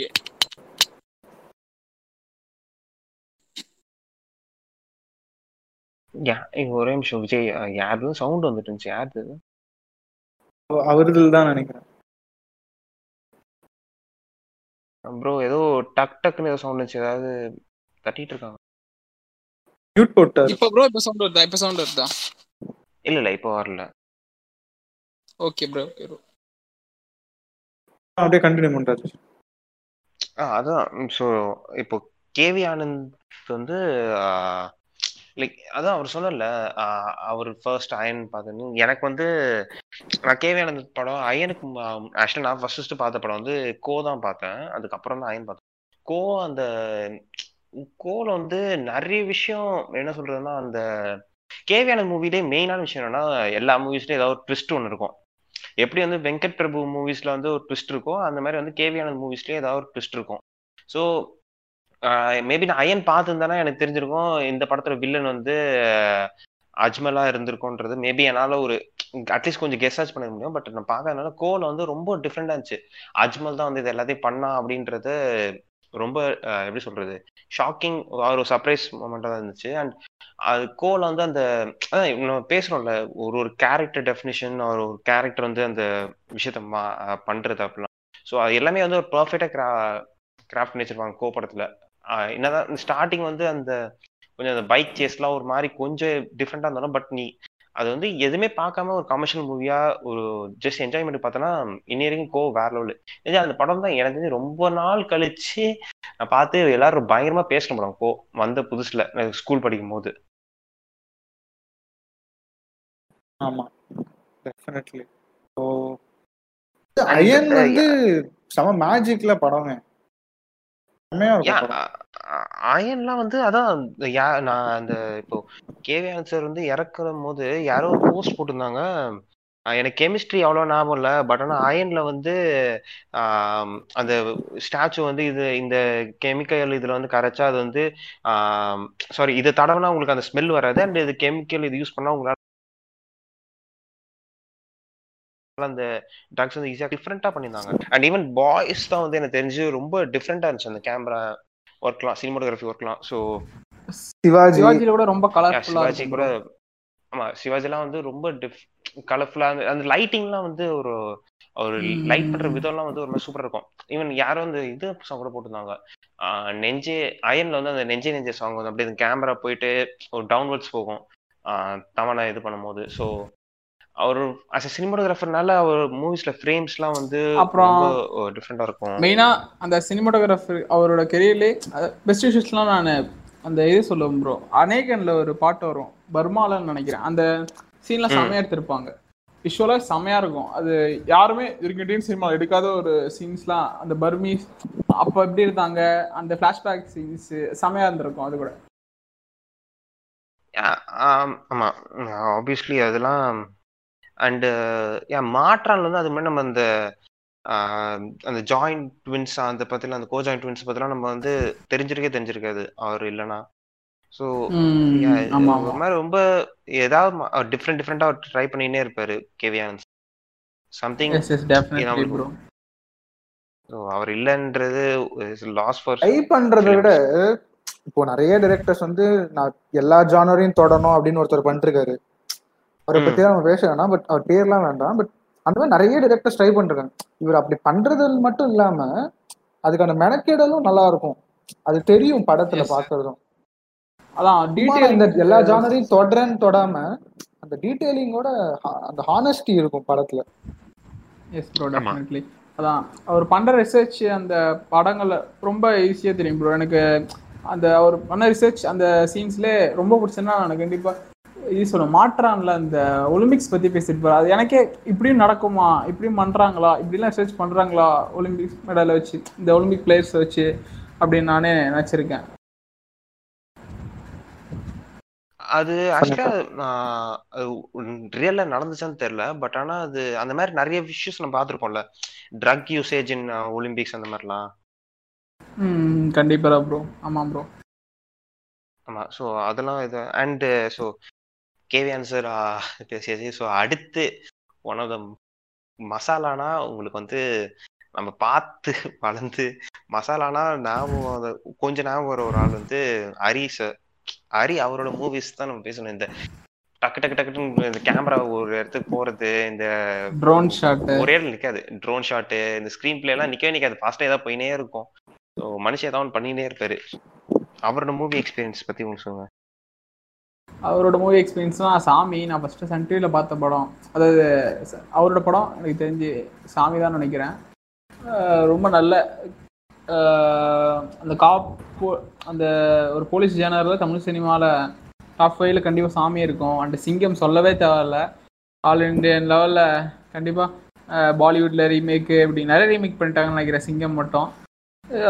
அவரோட ஃபிலிம்ஸில் வந்து மெயினாக இந்த ஸ்பீட் ஷார்ட்ஸ் இது எல்லாத்தையும் தாண்டி அது ஒரு ஒரு இருக்கு நம்மளை அப்படியே பார்க்க எப்படி சொல்கிறது, ரொம்ப செலட்டிக்காமல் சொல்லணும்னா அதான் அவர் எதுனா ஒரு இப்போ சுந்தர் சி வந்து எப்படி வந்து என்ன டிஃப்ரெண்ட்டான பண்ணுறாரோ அவர் டிஃப்ரெண்ட்டாக பண்ணலனாலும் எதனா ஒன்று அவர் படங்களை கண்டிப்பாக இருக்கும்.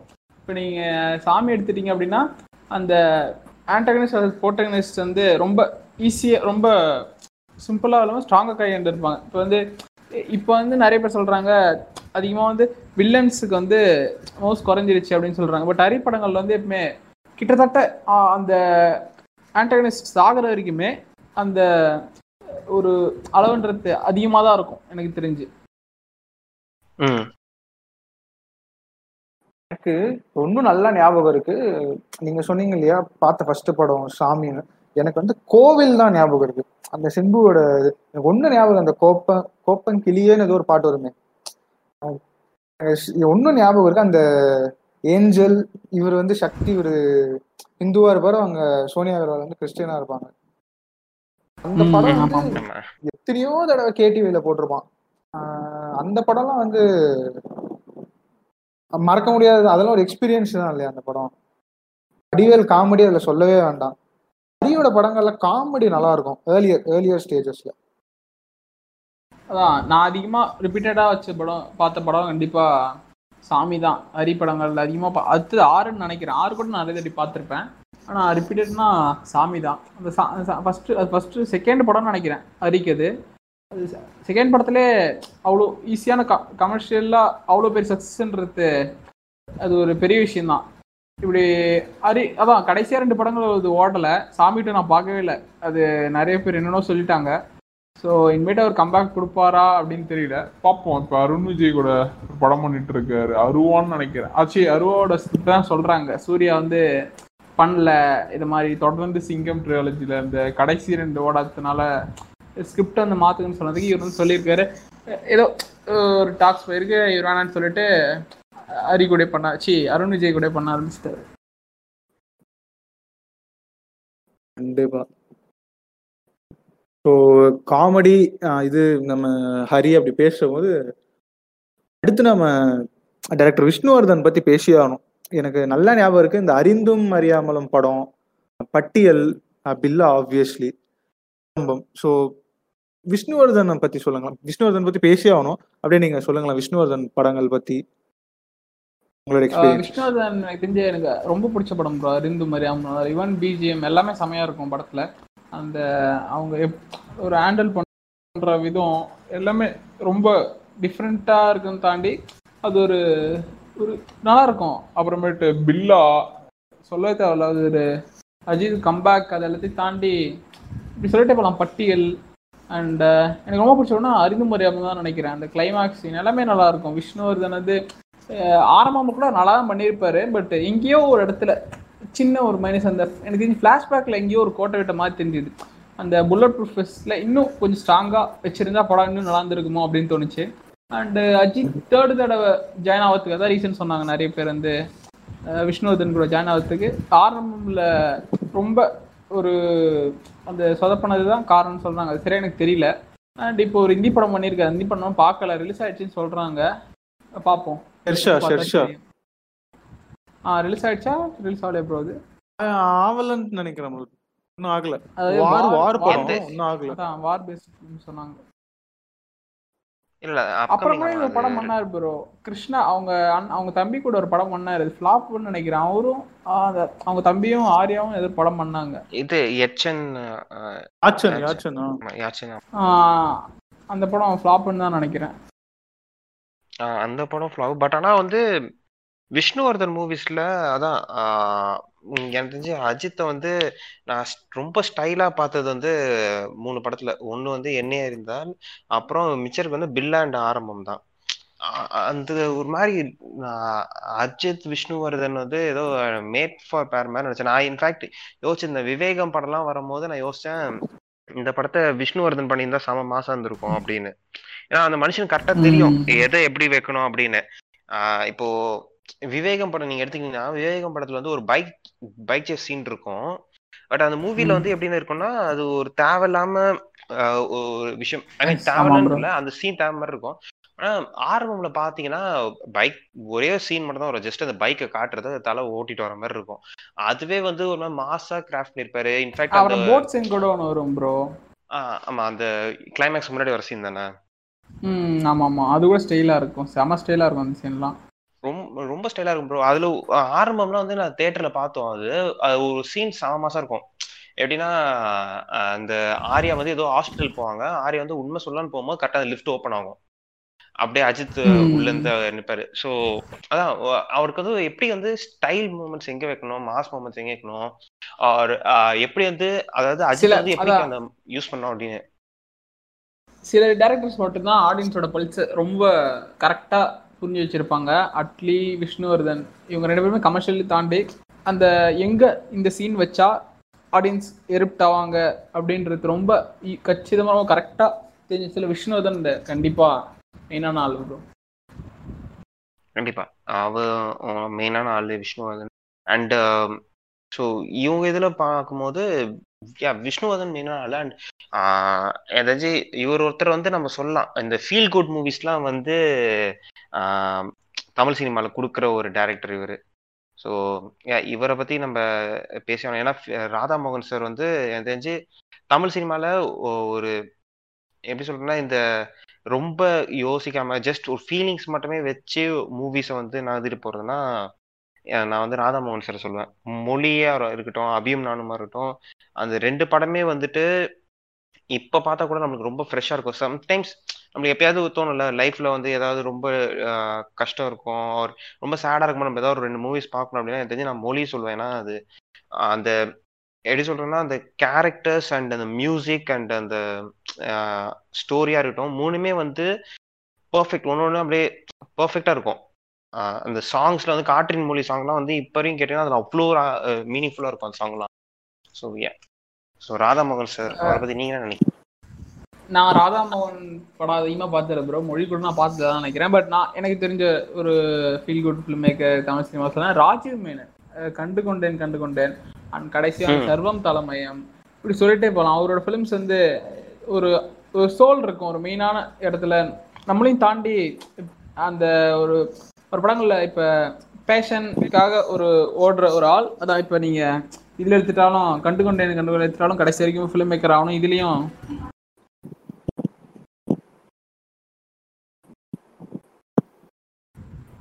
இதுலேயும் வந்து இந்த மாதிரி அந்த மியூசிக்காக ஒரு ஓடுறது எல்லாமே செமையாக இருக்கும் ராஜீவ் மோகன் ஃபிலிம்ஸில். நீங்கள் ராஜீவ் மோகன் ஃபிலிம்ஸில் உங்கள் ஃபேவரட் ஃபிலிம் என்ன ப்ரோ? ஆ எனக்கு ராஜீவ் மேனன் ஃபிலிமில் ஃபஸ்ட்டு எப்பவுமே ஃபஸ்ட்டு அந்த மின்சார கனவு தான் என்னோட ஃபேவரட் அவரோட மூவியில். அந்த மூவி வந்து அதான் அந்த மெயினாக நான் அந்த வெண்ணில வெண்ணில சாங்குக்காக தான் நான் மெயினாக அந்த மூவி பார்த்தது. பட் ஆனால் அது போய் அப்படியே ஸ்டார்ட் ஆகி ஸ்டார்ட் ஆகி எனக்கு அந்த மூவி பிடிக்க ஆரம்பிச்சிது. அண்ட் அதுக்கப்புறம் கண்டு கொண்டேன் கண்டு கொண்டேன்னா என்னால் வந்து அந்த மூவி வந்து அந்த கிளைமேக்ஸ் ஷாட்லாம் மறக்க முடியாது. அஜித் வந்து அப்படியே போகும்போது அந்த ஏ ரஹ்மான் பிஜிஎம்ல தப்பு பார்த்து கல்யாணம் பண்ணிக்கிறேன்னு கேட்குறதுலாம் மறக்க முடியாது சத்தியம். ஸோ அவர் ரொம்ப கம்மியான படம் தான் பண்ணியிருக்காரு, அவரு மூணு படம் தான் ஆக்சுவலாக பண்ணியிருக்காரு. மின்சார கனவு, கண்டு கொண்டேன், சர்வம் தலைமை, இந்த மூணு தான் டைரக்டராக பண்ணியிருக்காரு. அந்த மூணுமே வந்து வேற லெவல் படம். ம் கண்டிப்பாக ஒரு சினிமாட்டோகிராஃபரும் ஒரு ரொம்ப நல்லா பண்ணியிருப்பார் எல்லா ஒரு காசி படத்தில். அண்ட் அப்படி சொல்லிட்டே போகலாம் ராஜீவ் மேனன். அண்ட் ராஜீவ் மேனனுக்கு அடுத்தது ஒரு ஃபீல் குட் ஃபிலிம் மேக்கர்னா யார் எனக்கு தெரிஞ்சு ஃபீல் குட் ஃபிலிம் மேக்கர் தாண்டி சுதா கங்குரா நான் சொல்லுவேன். ஒரு ரீசெண்டான ஒரு சென்சேஷன் தமிழ் சினிமானா சுதா கங்குரா சொல்லுவேன். நீங்கள் சுதா கங்குரா பற்றி என்ன ப்ரோ நினைக்கிறீங்க? உங்களுக்கு சுதா கங்குரா அப்படின்றவங்களுக்கு ரொம்ப பிடிச்ச ஃபிலிம் என்ன, எப்படி இன்ட்ரடியூஸ் ஆனாங்க சொல்லுங்கள் ப்ரோ. விஜய் ஆ ஸோ எனக்கு வந்து சுதா கங்குரா வந்து இறுதி சுற்று தியேட்டரில் பார்க்குறேன். அப்போவே எனக்கு அப்போ அங்கே யாருன்னெலாம் தெரியாது, படம் பயங்கரமாக அடிச்சுது. மியூசிக்காக இருக்கட்டும் எல்லா ஆஸ்பெக்ட்ஸ்லையுமே படம் தாறு மாதிரி தான். அது எனக்கு லேட்டராக தான் தெரிய வந்தது அவங்களோட அந்த ஃபஸ்ட்டு படம் அது சரியாக போகல. பட் அந்த படம் பேர் எனக்கு ஞாபகம் இல்லை, என்ன என்ன படம் நான் பாத்திருக்கேன், எனக்கு ரொம்ப பிடிக்கும் அந்த படம். யோகி யோகி இவர் விஷ்ணுவர்தன் துரோகி துரோகி ஆ சாரி துரோகி இவர் விஷ்ணு விஷால் அண்ட் இவங்க தானே ஸ்ரீகாந்த் ஸ்ரீகாந்த் எனக்கு ரொம்ப பிடிச்ச படம் அது. வந்து இப்போ கேங்ஸ்டரிசம் அதெல்லாம் தாண்டி அதில் ஸ்டார்டிங்கில் ஒரு ஒரு இது காமிப்பாங்க, ஒரு கேங்ஸ்டரோட ஃபேஸை காமிப்பாங்க, அது செமையாக இருக்கும். அது ஃப்ளாப்பு தான், பட் எனக்கு ஃபஸ்ட்டு ஃபஸ்ட்டு பார்த்ததில் நான் ஃபஸ்ட்டு பார்த்த சுதாகங்கர் படம் தான், அவன் ஃபஸ்ட்டு படமாக தான். அந்த படம் ஓடாதுக்கப்புறம் கிட்டத்தட்ட நேர்லி ஒரு டென் இயர்ஸ் கேப்புக்கு அப்புறம் எதிர் சொல்லிட்டு பண்ணாங்க போல். சில டேரக்டர் சொல்லுவாங்க ஹியூமனிசம் ஃபெமினிசம் பேசுகிறோம் அப்படி இப்படின்னு சொல்லிட்டு, பட் இவங்க படங்களில் அது ரொம்ப ஸ்ட்ராங்காக இருக்குது. அந்த துரோகியில் இருக்காது, பட் இதில் இருக்கும். இதில் அவ்வளோ அவ்வளோ இன்ட்ரெஸ்ட் சொல்லும்போது கூட அவ்வளோ சொல்ல மாட்டாங்க, இது சாதாரண ஒரு பாக்ஸிங் படம் அப்படின்னு சொல்லுவாங்க, பட் ரொம்ப ஸ்ட்ராங்காக அவங்க முன்வைப்பாங்க அவங்க படங்களில்.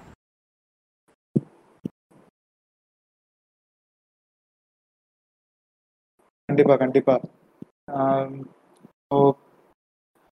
இவங்க இந்த படம் சூரரை போற்றும் நம்ம பேசவே வேண்டாம், நம்ம எல்லாருக்குமே தெரியும் சூரரை போற்று எப்படி இருந்துச்சு அப்படின்னு. எனக்கு இவங்களோட அந்த பாவக்கதைகள் அந்த சாரி பாவக்கதைகள் சொல்லணும், அந்த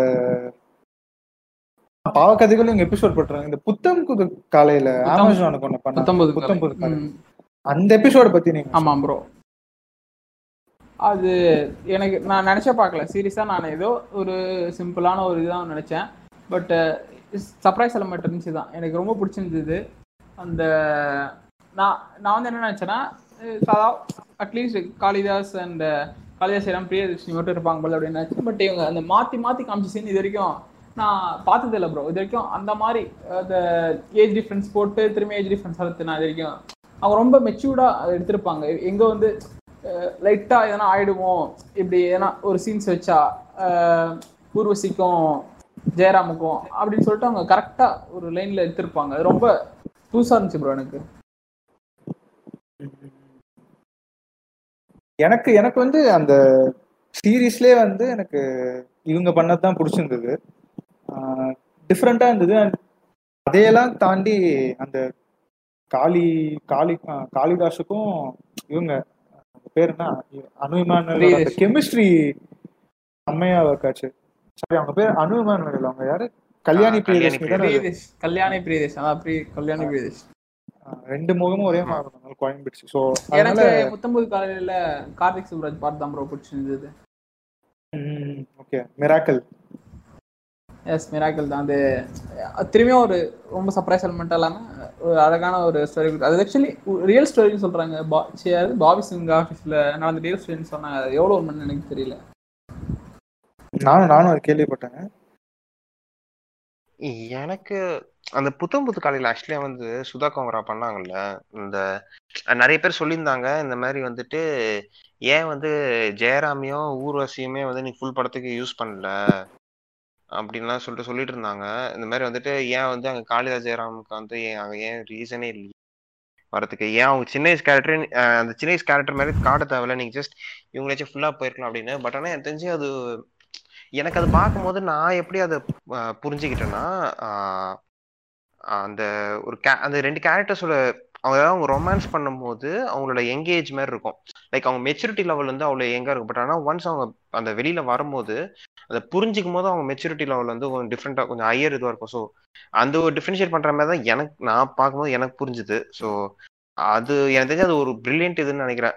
அந்த அவங்களோட லவ் ரொமான்ஸ் வந்து எங்கே காட்டிட்டு அவங்க ப்ராப்ளம்ஸ் வந்து அந்த வயசான இதை விஷயத்த காட்டும் போது ஸோ அது கொஞ்சம் டிஃப்ரெண்ட்டாக இருந்துச்சு, எனக்கு அது பிடிச்சிருந்துச்சு அந்த அவங்களோட இது புத்தம் புது காலையில். ஆ ப்ரோ, அது நான் இது வரைக்கும் தமிழ் சினிமா அந்த மாதிரி ஒரு இதை பார்த்ததில்ல. நான் என்ன நினச்சேன் அப்படின்னா, ஒருவேளை ஜெயராமுக்கும் ஊர்வசிக்கும் வந்து ஒரு ரொமான்டிக் சீன் வச்சா எதனா ஒரு ஆடியன்ஸ் எதனா தப்பாக நினச்சிப்பாங்களோ அப்படின்ற விதத்தில் இவங்க இப்படி வச்சுருக்கலாம். நான் ஃபஸ்ட்டு அப்படி தான் நினச்சேன். இவங்க வந்து ரொமான்ஸ் பண்ணும்போது அந்த காளிதாஸ் கல்யாணி பிரியதர்ஷன் வந்து அப்படி தான் நான் நினச்சேன். ம், ஓகே. ஸோ ஸோ இது இந்த டேரக்டர்ஸ் தான் வந்து நம்ம பார்த்து வளர்ந்த டேரக்டர். ஸோ வேற யாராவது டேரக்டர்ஸ் ஒருத்தர் நம்ம பார்த்து வளர்ந்து மணிரத்னம் நிறைய பேர் இருக்காங்களே ப்ரோ, வெற்றி மாறன் ஐ மீன் வெற்றிமாறன் வெற்றிமாறன் நம்ம மணிரத்னம் இவங்க பேசும்போது இன்னொரு டேரக்டர் வந்து நம்ம ஆக்சுவலா வந்து அவர் எனக்கு தெரிஞ்சு அவர் இன்ன வரைக்கும் எனக்கு ஒரு டேரக்டர் டேரக்டரா இன்னொரு படம் பண்ணணும்னு சொல்லிட்டு எனக்கு இன்னும் ஆசை இருந்துச்சு. அமீர் சார் வந்து எனக்கு ஃபர்ஸ்ட் மௌனம் பேசியதை பார்த்தேன், எனக்கு அது ரொம்ப பிடிச்சிச்சு அமீர் சாரோட. அண்ட் அதுக்கப்புறம் பருத்தி வீரன் வந்துச்சு கார்த்தியோட ஃபர்ஸ்ட் ஃபிலிம். ஃபர்ஸ்ட் ஃபிலிமே அவ்வளோ ரொம்ப டிஃப்ரெண்டா இருந்துச்சு. அது ஒரு டெபியூட் ஆக்டருக்கு ஒரு ஃபர்ஸ்ட் ஃபிலிம் அந்த மாதிரி அமையணும் தான் எல்லாரும் யோசிப்பாங்க. ஸோ ஆமீர் சார் வந்து எனக்கு தெரிஞ்சு அவர் இன்னும் டைரக்ஷன் திரும்பி வரணும்னு சொல்லிட்டு நான் எப்பவுமே யோசிப்பேன். அவர் கடைசியா என்ன படம் ப்ரோ பண்ணாரு? ஆதி பகவான் நினைக்கிறேன். அதனால ஓடலாம் தான் நினைக்கிறேன். நான் பார்க்கல அது. ஆதி பகவான் வந்து ஆக்சுவலா கொஞ்சம் நல்லா எடுத்து போயிருக்கோம். அது ரெண்டு ஜெயம் ரவி இவன் அவனுக்கா மாட்டிக்கிறான். பட் ஆனால் அது ஏதோ கடைசி கிளைமேக்ஸ் ஏதோ கொஞ்சம் சுமாரா இருக்கும் அப்படின்றதுனால ஓடல. இன்னைக்கு வரைக்கும் நைன்டீன் எயிட்டி செவனோ சம்திங் எயிட்டில இருந்து இன்னைக்கு வரைக்கும் மணிரத்னம் வந்து இண்டஸ்ட்ரியில சஸ்டைனபிளா இருக்காருன்னா அவர் வந்து மாறிடுவார் ப்ரோ. டியூன் அதாவது அப்போ இருக்க ஆடியன்ஸ் ஆஃப் பல்ஸுக்கும் இப்போ இருக்க ஆடியன்ஸ் ஆஃப் பல்ஸுக்கும் ஈஸியாக மாறிடுவார். பட் சில ஃபிலிம் மேக்கர்ஸ் எனக்கு தெரிஞ்சு அவங்க மாற்றிக்க மாட்டுறாங்க. அதனால தான் இன்னைக்கு வரைக்கும் அவங்க படங்கள் ஓடாததுக்கான மெயின் ரீசன் நான் சொல்லுவேன். ம் ஆமாம். அதான் இப்போ மணி மணிசரோட மெயின் அதான் நீங்கள் சொன்ன மாதிரி அதான். நான் ஏதோ ஒரு இன்டர்வியூ ஒன்று பார்த்துருந்தேன் இந்த ஓகே கண்மணி படத்துக்குன்னு நினைக்கிறேன். ஸோ அப்போ வந்து அவர் சொன்னார், நான் அந்த ஆடியன்ஸோட பல்ஸ் வந்து எனக்கு இப்படிதான் புரியுது. ஸோ நான் அப்போ இருந்த காலகட்டத்தில் அலைப்பாதையை பண்ணும்போது அப்போ இருந்த லவ் இது வேற, இப்போ இருக்க லவ் வேற. ஸோ அதான் நீங்கள் சொன்ன மாதிரி அவர் ஒரு ஒரு விஷயம் அவர் அடாப்ட் ஆகினே வர்றாரு. அவர் இப்போ இருக்க ஆடியன்ஸுக்கு ஏற்ற மாதிரி ஸ்டோரிஸும் அவர் அடாப்ட் பண்ணிக்கிறாரு. அவரோட ஃபிலிம் மேக்கிங்கும் அடாப்ட் ஆகுது. அதே மாதிரி அவரோட கேரக்டர்ஸாக இருக்கட்டும், அவர் அவர் சொல்ல வந்த அந்த ஒரு விஷயமா இருக்கட்டும், எல்லாமே வந்து அவர் அடாப்ட் பண்ணிட்டு வர்றாரு. கொஞ்சம் கொஞ்சம் கொஞ்சமா அடாப்ட் பண்ணிட்டு வர்றாரு அவரை. அதான் ப்ரோ மார்ட்டின் விஷயம் என்னன்னா மார்ட்டின் ம் சொல்லுங்க சொல்லுங்க சாரி அதான் என்ன சொல்லுவாங்கன்னா இன்னொரு விஷயம் என்னன்னா இப்போ இருக்க நிறைய ஃபிலிம் மேக்கர்ஸ் நான் இது வரைக்கும் பேசின நிறைய பாட்காஸ்ட்ல வந்து நான் பேசும்போது என்ன தோணுச்சு, இவங்க வந்து இன்னும் ரைட்டர்ஸோட கொலாபரேட் யங் ரைட்டர்ஸோட கொலாபரேட் பண்ணா மேபி ஒரு டிஃப்ரெண்ட் பெர்ஸ்பெக்டிவ்ஸ் கிடைக்கும் எல்லாருக்கும் அப்படின்றதான் நாங்கள் இது வரைக்கும் பேசும்போது நாங்கள் ஐ மீன் நிறைய பேர் சொல்லி நாங்கள் கேள்விப்பட்டது. கண்டிப்பா ப்ரோ. இப்போ மலையாளம் இண்டஸ்ட்ரிலாம் ஒரு ஸ்டாண்டர்டான ஃபிலிம்ஸ் வேர்ல்டு சினிமா அளவுக்கு தராங்கன்னா அவங்க ரைட்டர்ஸ் கூட கொலாபரேட் பண்றது தான் நினைக்கிறேன்.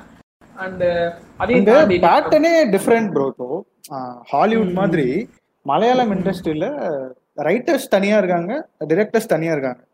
நம்ம தமிழ் சினிமால கொஞ்சம் லைட்டா ஒரு ஒன் பர்சன்டேஜ் அப்படி ஆக ஆரம்பிச்சிருக்கு நியூ ஜென் ஃபிலிம் மேக்கர்ஸ் மூலமா. பாலிவுட்ல சுத்தமா இல்ல ப்ரோ. பாலிவுட்ல இருக்காது ப்ரோ. எனக்கு ரைட்டர்ஸ் நிறைய பேர் இருக்காங்க பாலிவுட்ல. பட் சில டைரக்டர்ஸ் லைக் அனுராக் கஷ்யப் அப்புறம் ஒன்னு கொஞ்சம் சில டைரக்டர்ஸ் தான் யூஸ் பண்றாங்க. ஆஹ் ரொம்ப ரொம்ப சின்னது. நம்ம ஊர்ல நிறைய இப்போ இவர் இருக்காருல இந்த பட்டுக்கோட்டை பிரபாகரன் இன்ஃப்ளூயன்சஸ், அப்புறம் இவரு அந்த மாஸ்டர் கூட எழுதுனாங்களே அவர் பேர் என்னடா, அவர் பேர் என்ன சொல்லுவாங்க,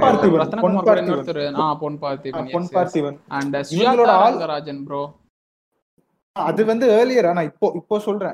அப்புறம் இவங்க இந்த சிறுத்தை சிவாவோட ரெண்டு பேர் எழுதிட்டு இருக்காங்க. ஒருத்தர் படமும் பண்ண போறாரு, எனக்கு பேரு ஞாபகம் இல்லை அவங்க பேரு. இவங்களோட இன்ஃப்ளூயன்சஸ் நிறைய இருக்கு. லிங்குசா பேருன்னா சாரி நலன் குமாரசாமி. இப்ப இப்ப கூட பி எஸ் மித்ரன் வந்து சர்தாரோட ஸ்டோரியில இவங்க மூணு பேர் வச்சு தான் ப்ரோ எழுதுவாங்க. இது வர்றது Ponparthiban, P S Mithran and Rohit. நீங்க கலாச்சரிப்பு பாத்திருப்பீங்களான்னு தெரியல வெப் சீரிஸ். அவரு அவங்க கூட தான் அவரு ஒருத்தர் ஒரு ஸ்கிரீன் ரைட்டர். இவங்க மூணு பேர் தான் படத்தோட கதையை எழுதுறாங்க. அதான் பாருங்க நியூ ஜென்ல வந்து நிறைய நம்ம தமிழ் இண்டஸ்ட்ரி இப்போ ஆரம்பிச்சிருக்கு. அது வரவேற்கத்தக்கது. அதான் அடாப்ட் பண்ணிக்க ஆரம்பிச்சிட்டாங்க. அது ஒரு கிட்டத்தட்ட மாறிடும் கண்டிப்பா. அதான் இப்போ நான் சொல்லிட்டு இருந்தேன் மணிரத்னம் ஃபிலிமோகிராஃபி நீங்க எடுத்துட்டீங்க அப்படின்னா கிட்டத்தட்ட மார்ட்டின் ஸ்கார்செஸி ஒரு கூட சொல்லியிருப்பாரு, அதாவது போங் ஜுங்கோ கூட அந்த ஆஸ்கர் ஸ்பீச் சொல்லியிருக்காரு most personal is the most creative. இப்போ நீங்கள் அவரோட ஃபிலிம்ஸ் எடுத்துட்டீங்கன்னா அவரோட முக்கால்வாசி ஃபிலிம்ஸ் வந்து எதனா ஒன்று ஒரு ரியல் லைஃப் அடாப்ட் பண்ணி தான் இருக்கும். நீங்கள் இதை விட்டுருங்க, ஒரு சில லவ் ஃபிலிம்ஸ் முக்காசி விட்டுருங்க. நீங்கள் ஒரு கேங்ஸ்டர் ஃபிலிம்ஸ் எடுத்துக்கோங்க. நாயகன் வந்து எல்லாருக்குமே தெரியும் வரதராஜ முதலியார் அப்படின்ற ஒருத்தரை பற்றி தான் இருக்கும். அண்டு தென் சிசிவி கூட ஒரு கான்ட்ராக்ட்ல வந்துச்சு. அது வந்து அவர் வந்து அந்த ஒரு ஒரு ரூலிங் பார்ட்டியை பேஜான ஒரு படம் பண்ணுறாருன்னு அப்புறம் ஒரு படம் வந்துச்சு சமீபத்தில் மறந்துருச்சு சரியா ஞாபகம் இல்லை ப்ரோ. அந்த ஃபிலிம்ஸ் கூட ஆ ராவணன் வந்து சொன்ன மாதிரி எல்லாருக்கும் தெரியும் அந்த அடாப்ஷன் தான், அந்த ராவண நாவலோட அடாப்ஷன் தான் சொல்லுவாங்க. அண்ட் இருவர் சொல்லவே தேவையில்ல, அது என்னதான் ஒரு இது வந்து கற்பனை கதை அப்படின்னு சொன்னாலும் எல்லாருக்குமே தெரியும் அது எம்ஜிஆர் அண்ட் கலைஞர் கதை அப்படின்னு சொல்லிட்டு. அண்ட் இப்படி ஒரு ரெண்டு மூணு ஃபிலிம்ஸ் சொல்லிட்டே போகலாம். அண்ட் வெற்றிமாறன் அதே தான் நினைக்கிறேன். வெற்றிமாறன் வந்து பொல்லாதன் டைமில் சொல்லியிருக்காரு இந்த மாதிரி, எனக்கு வந்து அந்த பொல்லாதன் ஸ்டோரி வந்து என் ஃப்ரெண்டு ஒருத்தரோட பைக் காணாமல் போய் வந்து நான் வந்து இது பண்ண ஆரம்பித்தேன் அப்படின்னு சொல்லுவார். And Visaranai real life story, Asuran real life story. அதான் எனக்கு தெரிஞ்சு ரியல் லைஃப் ஸ்டோரிலேருந்து இன்ஸ்பயர் ஆனால் இன்னும் நல்ல ஃபிலிம்ஸ் வருமோ அப்படின்னு நினைக்கிறேன். ஹாலிவுட்டில் முக்கால்வாசி வந்து புக் புக் டு சினிமா அப்படின்ற கல்ச்சருக்கு ஃபுல்லாக மாறிட்டாங்க கிட்டத்தட்ட. இப்போ நீங்கள் ஒரு பத்து படம் ஹாலிவுட்டில் ஒரு நல்ல படம் பார்க்குறீங்க அப்படின்னா கண்டிப்பாக அதில் ஒரு ரெண்டு மூணு படமாக வச்சு அந்த புக்கு தழுவி தான் எழுதியிருப்பாங்க எனக்கு தெரிஞ்சு. அப்படி சொல்லிட்டே போகலாம். அது ஆமா, புக் தழுவி எழுதுறாங்க ஒரு விஷயம். அண்ட் நீங்க சொன்னது இந்த விஷயம் உண்மை. அதாவது ரியல் லைஃப்பை பேஸ் பண்ணி எடுக்கிற விஷயம் வந்து ஒரு கொஞ்சம் கம்மி பேர் தான் பண்ணுவாங்க. அது மோஸ்டா வந்து நீங்க பாத்தீங்கன்னா பாலு மகேந்திர சார் நிறைய இருக்கும். நான் வந்து இந்த மூவி பார்த்தேன், ஐ மீன் ராம் சார் வந்து நிறைய அந்த கற்று தமிழ் அப்போ சொல்லியிருந்தாரு ஃபிலிம் கம்பெனி இன்டர்வியூல நினைக்கிறேன். அவர் சொன்னாரு, நான் கற்று தமிழ் வந்து என் கூட படிச்ச ஒருத்தனை அவனோட அவன் வந்து எப்படி எப்படிலாம் நான் கூட படிச்சவங்க எப்படிலாம் வந்து ஃபீல் பண்ணாங்க அதை பேஸ் பண்ணி தான் நான் வந்து கற்று தமிழ் எழுதினேன் அந்த குளோபலைசேஷன் பொறுத்தன. ஸோ சுற்றி இருக்கிற நம்மளுக்கு சுற்றி நிறைய ஸ்டோரிஸ் இருக்கு. ஸோ அதெல்லாம் வந்து கொஞ்சம் நம்ம உன்னிப்பாக கவனிச்சு அது எழுதுனா மேபி இன்னும் நிறைய வரும். இவன் தியாகராஜ குமாரராஜன் சார் கூட நிறைய இன்டர்வியூல சொல்லியிருப்பாரு இந்த மாதிரி வந்துட்டு, நீங்க ஒரு தேர்ட் பர்சனா வந்து ஒரு விஷயத்த வந்து நீங்க அப்சர்வ் பண்றதுல ஒரு பெரிய மேஜிக் இருக்கு அப்படின்னு. ம் ஆமாம் ப்ரோ, அதான் நீங்கள் சொன்னது போல் தான். நீங்கள் மலையாளம் இண்டஸ்ட்ரி ஏன் இன்றைக்கி வேர்ல்டு சினிமா அளவுக்கு இருக்குன்னா, அவங்க வந்து சாதாரணமான இன்றைக்கி நம்ம நியூஸ் பேப்பரில் படிக்கிற விஷயத்து தான் அவங்க படமாக எடுப்பாங்க. இப்போ வந்து நைட்டுன்னு ஒரு படம் வந்துச்சு, நீங்கள் பார்த்துருப்பீங்களான்னு தெரியல. அந்த படத்தில் வந்து சாதாரணமாக நியூஸ் பேப்பரில் படிப்பீங்க, சாதா ஏதோ ஒரு போலீஸ் வந்து இது மாதிரி பண்ணதால் செத்துட்டாங்கன்னு சொல்லிட்டு, பட் நம்ம அதுக்குள்ளார என்ன இருக்குன்னு தெரியாது. அவ்வளோ டீட்டெயிலிங்காக அதில் பண்ணியிருப்பாங்க. ஏன் வந்து அவர் சூசைடா இப்படி சொல்லிட்டே போகலாம். அந்த ரெண்டு மூணு ஃபிலிம்ஸ் கூட மலையாளம்ல வந்துச்சு. இந்த ஐயப்பனும் கோஷியும் சாதா ஒரு போலீஸ் வர்சஸ் ஒரு சாதாரண ஒரு எக்ஸ் மிலிட்ரி ஆஃபீஸர் முதல்ல அது அது சாதாரண ஒரு நியூஸ் பேப்பரோட அந்த ஒரு ஒரு ரெண்டு லைன் தான் இருக்கும். அது அவங்க பண்ற ஒரு எக்ஸிகியூஷன் இருக்கு இல்லையா, அதுல அவங்க எங்கேயோ போயிட்டாங்க எனக்கு தெரிஞ்சு. ம் அதான் அதுதான் இப்போ நீங்க சொன்னீங்களா அந்த நியூஸ் பேப்பர். ஈவன் ஐயோ கைதி தான் லோகேஷ் சொன்னாரு, கைதி வந்து ஏதோ ஒரு நியூஸ் பேப்பர்ல ஏதோ ஒரு நியூஸை பார்க்கும்போது இதை வந்து மன்சூர் அலி கான் வச்சு பண்றதா பிளான், பட் ஆனால் அதுக்கப்புறம் கார்த்தி வச்சு பண்ணாங்க அப்படின்னு. ஸோ அதுதான் அப்படி ஃபர்ஸ்ட் நான் அப்படி ஃபர்ஸ்ட் யோசிச்சேன். ஆனால் அப்படின்னு தான் பட்டுச்சு, பட் டப்புன்னு நான் எப்படி யோசிச்சேன் ஏன் வந்து அதை லொகேஷன் சொல்லியிருப்பார் இல்லையா, விருமாண்டி தான் எனக்கு இன்ஸ்பிரேஷன் சொல்லிட்டு எனக்கு அப்படி தான் தோணுச்சு. ஒருவேளை ஒரு விருமாண்டியிலேருந்து ஸ்பின் ஆஃப் பண்ணி தான் இது பண்ணியிருக்காரு கைதியில் அப்படின்னு நான் நினச்சேன் ஃபர்ஸ்ட்டு. அவர் கேட்டானா நியூஸ் பேப்பரில் படித்தார் அப்படின்னு சொல்லிட்டு ஓகே அப்படிதான் இருக்கும்னு நினைச்சேன். ஆனால் இவர் சொல்லிட்ட பிறகு எனக்கு ஃபுல்லாகவே இதான் தோணுச்சு, ஒரு இது ஃபுல் இது ஃபுல்லாகவே ஒரு ஸ்பின் ஆஃப் கேரக்டர் தான் விருமாண்டியிலேருந்து, அப்படி தான் நான் எடுத்துக்கிட்டேன். ம் ஓகே அதான் ஆப்வியஸ்லி இன்ஃப்ளூயன்ஸ் இருக்கும், பட் ஆனால் அது லைக் அதான் இன்ஃப்ளூயன்ஸை தாண்டி நீங்கள் உங்கள் சுற்றி இருக்கிற ஸ்டோரிஸ் எது பண்ணாலும் இருக்கு. And so last two directors மெயினாக பேச வேண்டியது ஏதாச்சும் இவரை வந்து நம்ம டேரக்டரா கன்ஃபார்ம் சொல்றேன். நான் நிறைய பேர் வந்து அவரை ஒரு ஓகே சினிமா லெஜெண்டா பாக்குறாங்க, பட் ஆனால் அவரோட டைரக்ஷன் தான் தெரிஞ்சு ரொம்ப பேசப்பட வேண்டிய ஒரு விஷயம். கமல்ஹாசன் சாரோட டைரக்ஷனை பத்தி நம்ம பேசி ஆனோம். லிட்டரலா சொல்றேன், அந்த மனுஷன் வந்து பண்ணாத விஷயமே கிடையாது, எல்லாமே பண்ணிட்டாரு. பட் ஆனால் டைரக்ஷன் அவர் பண்ணதை எனக்கு தெரிஞ்சு வேற யாரும் பண்ணதே கிடையாது. அவ்வளோ சூப்பரா நிறைய விஷயம் டைரக்ட் பண்ணியிருக்காரு அவரு மூவிஸ்ல. ஏறாம்லாம் நான் இன்னைக்கு வரைக்கும் அவ்வளோ க்ளோஸ்லி ஒரு ஃபிலிம் வந்து ஹிஸ்ட்ரி வந்து ஆல்டர் பண்ண வந்து நான் எந்த படத்துலையும் பார்க்கல. அதாவது தம் இந்தியன் சினிமால ஹிஸ்ட்ரி வந்து அவ்வளோ ஈஸியாக ஆல்டர் பண்ணது அந்த ஒரு படம் தான், க்ளோஸ்லி ரொம்ப க்ளோஸ் வந்து. அதான் இப்போ வந்து எப்படி சொல்றது, அதான் நீங்க ஏறாம் பத்தி சொல்லிட்டு இருந்தீங்க இல்லையா. ஆ இப்போ வந்து அவர் சொல்லிட்டு இருப்பாரு, இது ஒரு ஒரு டைலாக் எனக்கு மறந்துருச்சு ஆக்சுவலி. அதான் நான் சொல்லிட்டு இருந்தேன் இல்லையா, ஒரு ரிசர்ச் இது எல்லாத்தையும் தாண்டி அவரோட ஃபிலிம்ஸில் அந்த மெயினான சோல் அப்படின்றது மியூசிக்னு நினைக்கிறேன். நீங்கள் அவர் டைரக்ட் பண்ண முக்கால்வாசி படத்தில் மியூசிக்ன்றது ஒரு அது ஒரு மெயின் பார்ட்டாகவே இருக்கும். அவர் இது வரைக்கும் ஃபோர் ஃபிலிம்ஸ் தான் முக்கால்வாசி டைரக்ட் பண்ணியிருக்காரு. விஸ்வரூபம் வந்து எனக்கு தெரிஞ்சு செல்வராகவன் ஸ்டோரின்னு சொல்கிறாங்க, அது எவ்வளோ பர்சன்ட் இருக்குன்னு தெரியல. இவங்க ஸ்டோரி டிஸ்கஷன் போயிட்டு இருந்தபோது செல்வராகவன் முக்கால்வாசி எல்லாத்தையும் கரெக்ட் பண்ணி அதான் இப்படி சொல்லிட்டே போகலாம். அவரோட டைரக்ஷன் கண்டிப்பாக இந்தியன் சினிமாவில் ஒரு யூனிக்கான டைரக்ஷன்னா கண்டிப்பாக இவரு சொல்லுவேன். அண்ட் அவர் படங்கள்லாம் எனக்கு ஹேராம் நீங்கள் சொன்னீங்க, எனக்கு ரொம்ப கரெக்டான படம்னு கண்டிப்பாக அது எல்லாரோட கமல் ஃபேன்ஸ் எல்லாரோட சினிமா ஃபேன்ஸ் எடுத்துட்டாலுமே ஹேராம் அப்படின்றது top five at least top three லேக்ஷன் கண்டிப்பாக இருக்கும். அண்ட் விருமாண்டி ரேஷமான எஃபெக்ட் பேஸ் பண்ண கிட்டத்தட்ட அந்த ஒரு சாயலில் இருக்க படம். அதான் ஒரு விஸ்வரூபம், ஒரு ஸ்பை த்ரில்லர், முக்காசி படத்துக்கு டைரக்ஷன் வந்து பண்ணி பேர் பட் டைரக்டர்னு மற்றவங்க போட்டுருவாங்க. சொல்லிட்டே போகலாம். கமலஹாசன் வந்து ஒரு நம்ம கொஞ்சம் ப்ரௌடாக நினைக்கலாம், அவர் ஹண்ட்ரட் பர்சன்டேஜ் கொடுப்பார் ப்ரோ. அவர் எது பண்ணாலுமே நம்ம ப்ரௌடாக நினைக்கலாம். அவர் வாழ்ந்துட்டு இருக்கிற வேலை நம்ம வாழ்ந்துட்டு இருக்கிறது தெரிஞ்சு ஒரு பெரிய விஷயம் தான். Is a living legend bro. கண்டிப்பா அதுதான் ப்ரோ. அவர் நிறைய விஷயம் அதான் இப்போ ஏராம் பண்ணது. ஈவன் மகாநதிலாம் வந்து ரொம்ப மிஷ்கின் சார்லாம் வந்து அந்த ஃபிலிம் கம்பெனி இன்ட்ரெஸ்ட் மகாநதிலாம் வந்து அவர் லைஃப்ல அவ்வளோ ஷாக்கான ஒரு படம் அப்படின்னு. ஸோ எனக்குமே அப்படி தான் இருந்துச்சு. மகாநதிலாம் நான் இதுவரைக்கும் யோசிச்சு கூட பார்த்துல அப்படி வந்து ஒரு படம். நான் கடைசியா அந்த மாதிரி படம் பார்த்து வந்து பராசக்தியில பார்த்துருந்தேன். லைக் எப்படி வந்து ஒரு ஸ்பான் ஆஃப் ஈவெண்ட்ஸ்ல லைஃப் வந்து அப்படியே மாறினோம் அப்படின்னு. ஸோ மகாநதி அப்படியே தான் இருந்துட்டு இருந்துச்சு. எனக்கு வந்து ரொம்ப இம்பாக்ட் ஆகிட்டு கண்டிப்பா மகாநதி சொல்லும் போது அந்த டயலாக் வரும் இல்லையா, ஒரு கமல் வந்து எழுதிட்டு அது ஏன் நல்லவனுக்கு மட்டும் இப்படி நடந்துட்டு இருக்கு. அண்டு தேவர மகன் அண்ட் உத்தமாவே இல்லைன்னா ஒரு நிறைய டீட்டெயிலிங் பண்ணியிருப்பாரு. எனக்கு அவ்வளவு தெரியல அந்த பாட்டு எழுதுறது கூட ரிலீக்ஸ் கூட ஒரு ஏதோ ஒரு சம்திங் ஒரு மெத்தட் சொன்னாங்க தமிழ், ஏதோ ஒரு லிரிக்ஸ் வந்து ஒரு அந்த ஒரு மெத்தட் சொன்னாங்க ப்ரோ. அந்த யூஸ் அந்த அந்த லைன் ஆஃப் வியூல எழுதினாராம் ஃபுல் லைனுமே. அண்டு அதான் இதை மாதிரி சொல்லிட்டே போகலாம். அவர் நிறைய பண்ணியிருப்பார் ஒரு படத்தில். நம்ம ஒரு தடவை பார்க்கும் போதும் அவர் பண்ணத முக்கால்வாசி தான் ஒரு கிட்ட சில பேருக்கு மட்டும்தான் அவனோட ஃபுல் எஃபிஷியன்சி தெரியும்.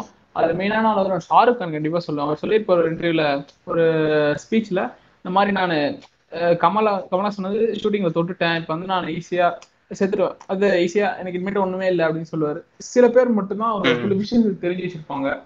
அதான் ஆனா கடைசி வரைக்கும் ஒரு ஆஸ்கர் ஏன்னா கிட்டேயாச்சும் போகணும்னு நினைப்பான் நினைச்சாங்க. நானும் நினைச்சேன் பட் அன்பார்ச்சுனேட்லி அது நடக்கல. சரி, தமிழ் இந்தியன் சினிமாவில் கண்டிப்பா கமலஹாசன்ற பேரு நம்பர் ஒன் இல்லை, அது எப்பயுமே இருக்கும். அவரோட ஃபிலிம்ஸ் ஆகட்டும் கண்டிப்பா அவர் பண்ண அவர் சினிமாவுக்கு போனது எல்லாமே கடைசி வரைக்கும் கண்டிப்பா வரும் கண்டிப்பா இருக்கும்.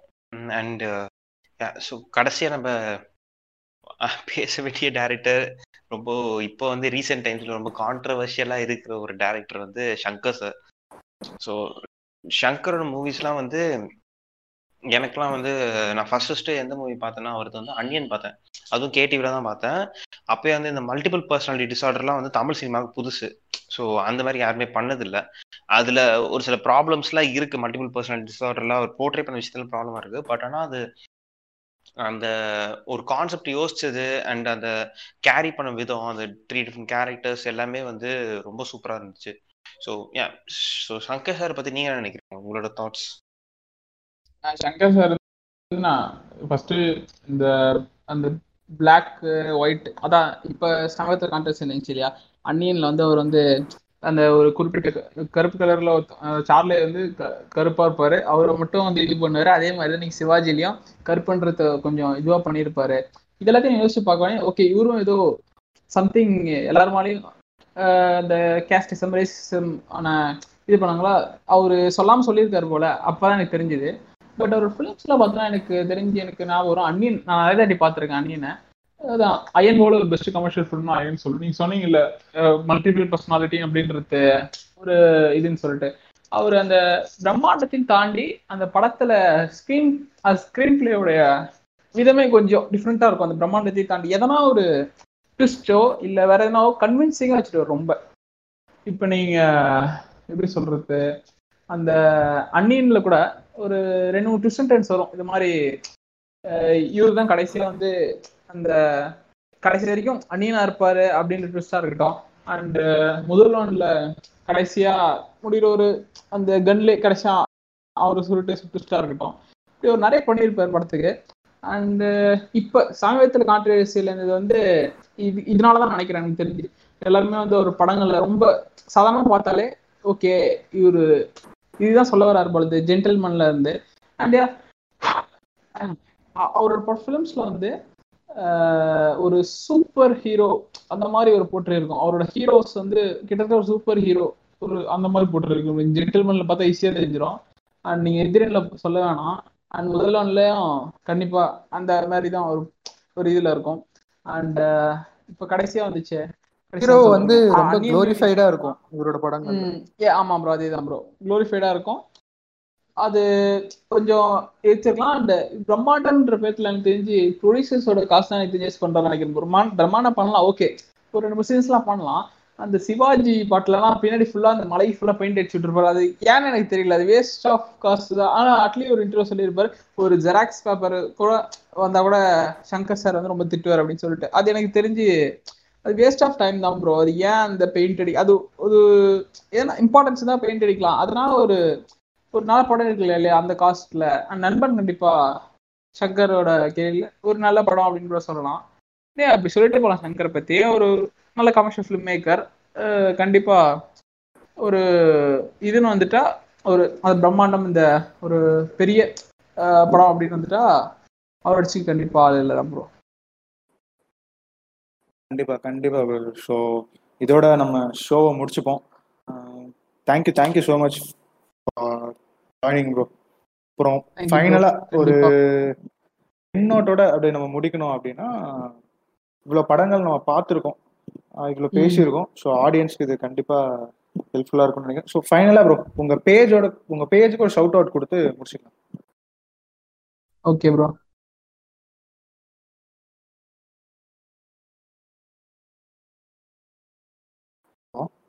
நீங்கள் அப்படியே உங்கள் பேஜை பற்றி சொல்லிடுங்க ப்ரோ. ஆமாம் ஆ ப்ரோ. ஃபர்ஸ்ட் ஆஃப் ஆல் நான் பேஜ் வந்து டுவெண்ட்டி நைன்டீன்லேருந்து இருக்குன்னு நினைக்கிறேன். நான் சும்மா இது அப்போ ஸ்டார்ட் பண்ணது. அண்டு கரெக்டாக லாக்டவுன் போட்டாங்கன்னா ஆக்சுவலி பட்டர் பிஸ்கெட் பாட்காஸ்ட் வந்து ரொம்ப நாளாக கேட்டுட்ருக்கேன். ஒரு அட்லீஸ்ட் ஒரு லாக்டவுன் லாக்டவுன்லாம் ஆரம்பிச்சேன்னு நினைக்கிறேன். ரொம்ப யூஸ்ஃபுல்லாக இருக்கும். And thank you for inviting one second bro. கண்டிப்பாக இன்னொரு பாட்காஸ்ட் பண்ணலாம். கண்டிப்பாக கண்டிப்பாக sure sure. Thanks bro. Thank you thank you thank you thank you for joining. இந்த இன்டர்வியூ உங்களுக்கு பிடிச்சிருந்ததா? இந்த இன்டர்வியூவோட சேர்த்து வாரம் ஒரு இன்டர்வியூ கேட்க follow the butter biscuit podcast.